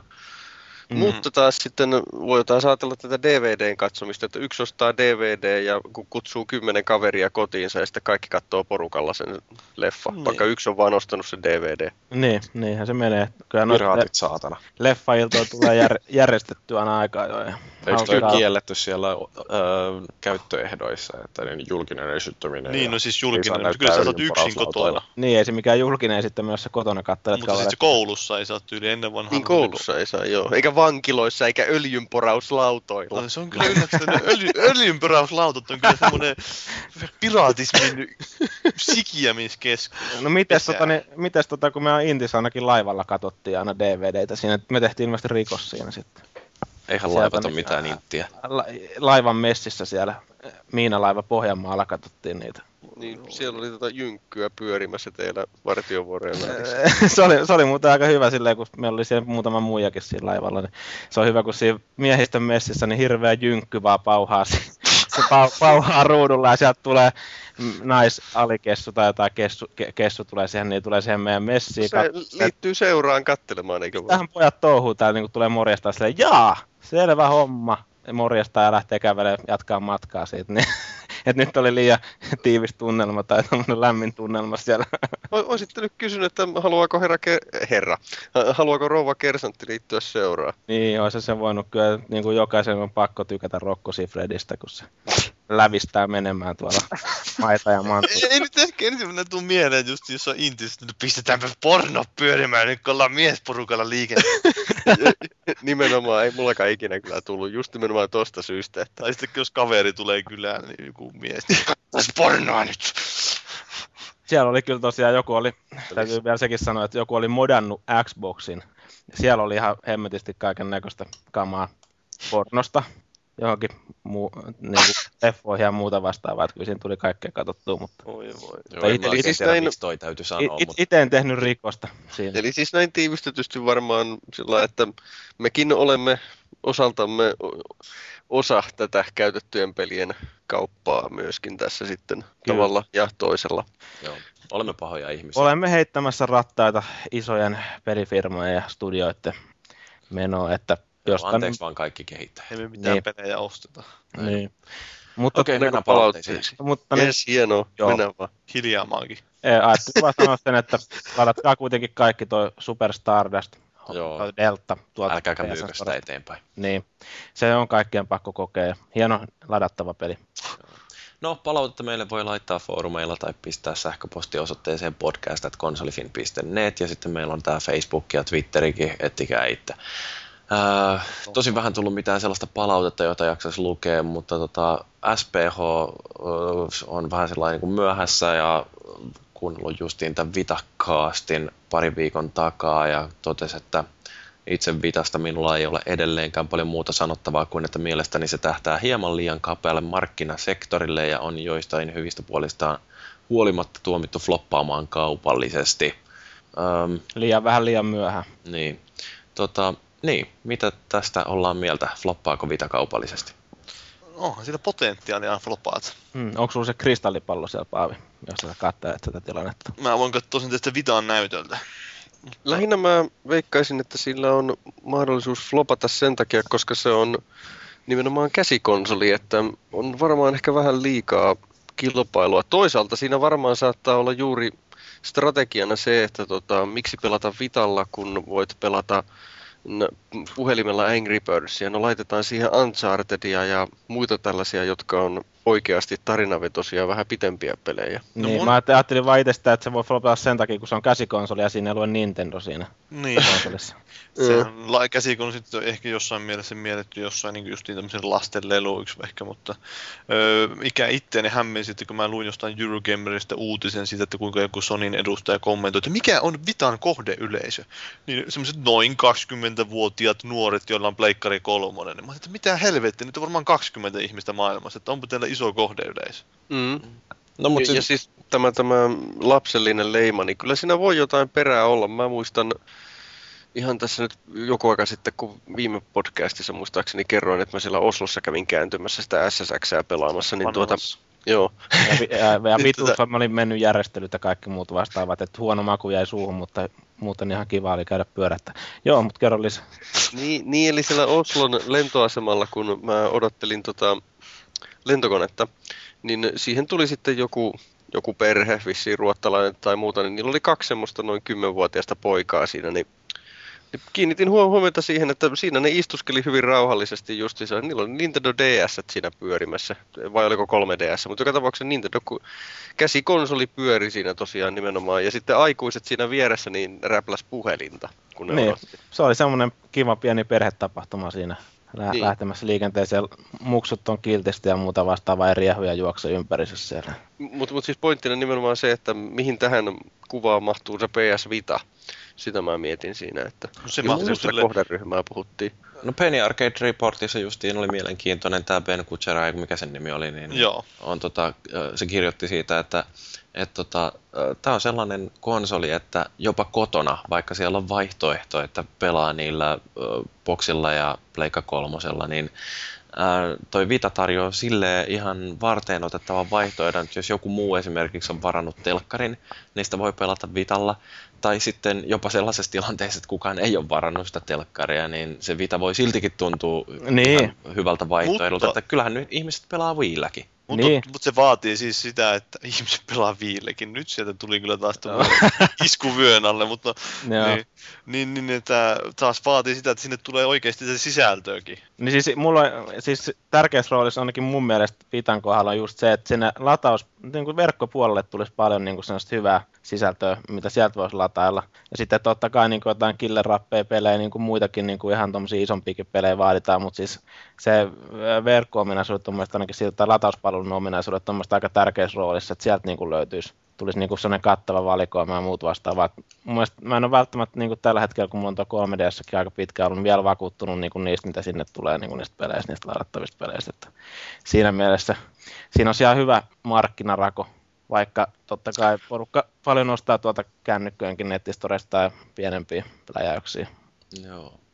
No, mutta tota, Vitan mahdollisuuksia varmaan ja menestystä, niin sitä katsellaan varmaan tässä nytten tulevaisuudessa, että miten sen myynti on lähtenyt liikkeelle ja eiköhän tuossa nyt pari viikkoa kun mä oon poissa, niin te voitte bashata sitä ihan ää, huolella. Ei hieno laite se on. Joo, sitten En, en pelaa enää millään muulla. näin on. SPH oli vielä pistänyt erityiskehut erinomaista tilannetajua osoittaneesta Band on the Run taukomusiikista. Meillähän oli tota Paul McCartneyn tästä jostain pelimusiikki-ideasta, niin siitä vähän puhuttiin ja siitä mä sain intoa, että täytyykin katsoa, että mikä on tää näin, tää, tai oliko jossain YouTubessa, niin tätä Give My Regards to Broad Street-pelistä jotain pätkiä ja kyllähän sieltä sitten jotain löytyikin. Yksi, mikä mulle on tullut mieleen, että olisi varmaan tuossa vuoden alusta, kun mä innostuin entistä enemmän iskemään näitä pelimusiikkipätkiä tonne tauko biiseiksi, niin olisi varmaan voinut ruveta kirjaamaan muistiin, että mitä mä oon käyttänyt. Nyt siellä on varmaan jo muutama sellainen, että mulla ei ole enää hajuakaan, että mikähän tää oli. Mutta, Mutta voit taputella itseäsi taas selkää, oot tehnyt hyvää työtä podcast-hostina ja kasaajana ja editoina ja muuta vastaavaa. Että joo, hieno mies. Noin on. Joo, ei meillä muuta palautetta ollutkaan, kun ö, tosiaan se edellinen varmaan on syönyt kuuntelijoista mehut yhtä pahasti kuin mitä se söi nauhoitusaikaan meistä keskustelijoista. Joo, siellä on tosiaan tullut myös sitten, jos ei se riitä, niin viime perjantaina tuli myös meille bonustrack. Niin, Mm. ah, niin jos, sitä ei ole varmaan edes mainostettu missään. Ei ole missään Mä- mainittu. Mä en mä ite- kertonut kenellekään muulle ylläpidossa. Mä itse kyllä, sen. kun mä kävin jostain kattelemaan niin vaan niitä, että mitä sitä meidän podcast-hallintasivuun, niin mä ihmettelin, että aha, tänne on tämmönen ilmestynyt. Joo, no mulla on tota, se ilmestyi tonne mun puhelimeeni, kun mulla Aakaasti lataa kaikki jaksot automaattisesti, niin Sä vaan katsot, että mitä perkelet. Tuo oli siellä muutama hassu ihminen näköjään käynyt siellä lataamassakin, että jotkut on valveutuneena ollut taas. Tai varmaan osalla tietenkin lataa sen sitten automaattisesti sinne niin kuin jyrillä. Jy- Jyri ja vaimo on kuunnellut. Mm, Joo, Mm. joo. Jyrille se on latautunut sekä iPhoneille että Androidille. no, en mä sitä kuuntele, kun mä en ole itse siinä mukana. Niin, se on niin, ihan oikea asia. Parempi niin. Öö, mutta Voisi olla laadukasta juttua siinä. siitä on videokin kyllä tulossa. Pitäisi pistää, kunhan jaksan, niin pistän sen esille. Joo, minne sä meinaat laittaa se esille? Varmaan YouTube. YouTubeen, mutta minne sä meinaat laittaa meidän foorumilla? En mä tiedä. En Laitat se jonnekin tonne, tota niin, kai se voi jonnekin sinne podcast-puolelle lykkätä, ainakin yleisiä tiedotteisia. Tota, Mass Effect-ketjuun liittyy varmaan tosi hyvin. Onko. Lopaavi vielä tallessa niitä On, vitakaasti on, on, nauhoituksia? on, mulle jo pitäisi katsoa niitäkin varmaan. Että Mut mä, siinä niistä on- sellaisen telakoitumisvideo? Siinä on semmoinen ongelma, että sä oot mukana siinä. Niin mun pitää editoida, pistää semmonen sensorbaari siihen, että Niin, koska sä et halua näyttää omia kasvais missään. se möreentää sun äänikin vielä. Ihan, Mm. silloin, Nimi, nimi ja ääni muutettu kyllä. viattomien nimiä. suojelemiseksi. Joo. Blurrata naama vähän niin jossain dokumenteissa. Joo, No niin, hei, ruvetaan vetämään dupaattu saksaksi. jaksoa pakettiin. No joo, vedetään pakettiin. Miten me vedetään turpaa? Niin, onko teillä mitään helposti unohtuvia viimeisiä sanoja? Te ette koskaan valmistele tähän mitään. Ilmeisesti ol, Hirsilällä oli jotain tuossa, kun silloin tuossa Markuksella sanottiin. Niin, Leena Hefner, omaa sukua Herppeen luoma, voiko voitti putouksen, vaikka minun mielestäni se Usko Evertti Luttinen olisi ollut niin paljon parempi, Onhan se- Plukin kaatuu. Oh, joo, se Nokian lahja maailmalle, niin se on niinku semmoinen niin hieno mies siinä, että kyllä mä ainakin haluaisin tulla uskoon. Joo. Mutta tota, niin, Lol. Nimenomaan. Lol putoo. joo, mut En sit- oo kattonut putousta kertaakaan ikinä. tavalla, kyllä mä kuvittelin, jos nyt tuosta putouksesta ruvetaan puhumaan, niin että on myös tippunut jossain alkuvaiheessa ja pois sieltä, mutta kai se nyt sitten oli ihan sellainen hauska hahmo. Suomalaisella on huono huumorintaju. Joo, lihamestarin tytärkin pääsi toiselle kierrokselle vaikka. Vähän samalla kuin Paavo Väyrynenhän joka vaalien jälkeen aina aina kertoo, kuinka ihmiset äänesti väärin. Näin on. Näin se menee ja keskustassa jataa. Katkeruus tekee hyvää. Mutta, mutta, mutta No, se kate- kateellisten panettelu. Ei halua että Paavo pärjää. 40 asteisia päiviä vain. Mm. Kyllä. Niin. No, mutta mitä, onko muilla mitään? Syri laittaa jotain terveisiä, kun se lähtee. Joo, mä voisin lähettää Aserakille terveisiä tai Aserachille, miten toi lausutaankaan. Ollaan Nearissa näköjään törmätty sillä että ollaanko kenties jopa naapureita tai jotain, mutta niin, niin, tosiaan tuolla on Vitalla, niin kun siinä on tämä Near-palvelu, niin sieltä löytyy hassuja uusia tuttavuuksia. Ja Tontsakin on ilmeisesti kuljeskellut jossain Helsingin kantakaupungilla, kun ollaan oltu sillä lähimaastossa. Että Luultavasti tetsannut jossain kalliossa. Luultavasti ryöminyt siellä kal- Onnelasta ulos, eikö? Joo. No toihan nyt on siellä Kalliossa vai onko se Hakaniemeen jo enemmän se toi, noin, toi uh, muun TVn Niin, toimitus, kolmas- että niin, siellä on saatu... vai missä se nyt on sitten.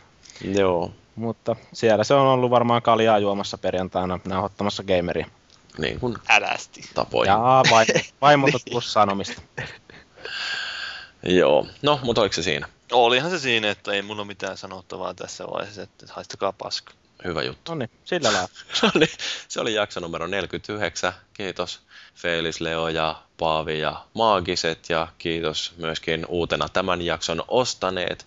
Ensi viikolla sitten jotain, mistä mulla ei ole mitään hajua eikä paljon, paljon kiinnostakaan. No ei ole Yritetään- kyllä kellään muullakaan mitään havaita.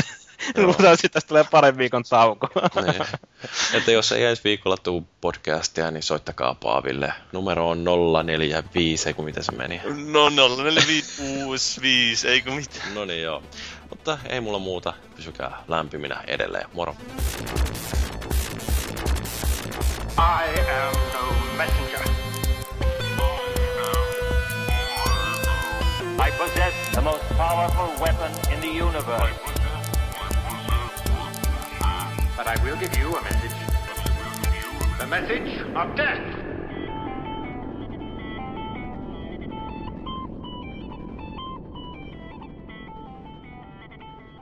He, hei muuten, tässä samalla kun odotetaan, niin mä kerron, että mulla on Facebookissa yksi kaveri, joka tykkää vissiin olla, vähän joo, ryypiskellä, niin se oli jättänyt Facebookissa auki, niin jo- joku oli mennyt, kir- se ryyppykaveri oli mennyt kirjoittaa aina sen Facebook-profiilipäivityksen, että Joo, no tulin voin- ulos kaapista, otin nimittäin mieheltä suihin, oli fantsuu. Nimenomaan.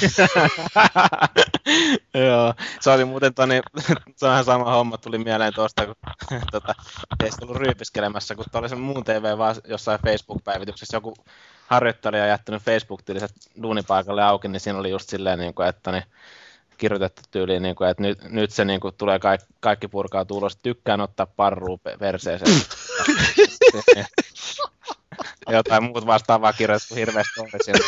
Sitten mä repesin, kun mä näin sen muun TV Facebook-ryhmää, niin kuin siinä otettu screenshotti sen tilistä sinne ja sitten niitä kommentteja, mitä on tullut kavereita vielä siihen perään. Vedetäänkö me nyt uusiksi?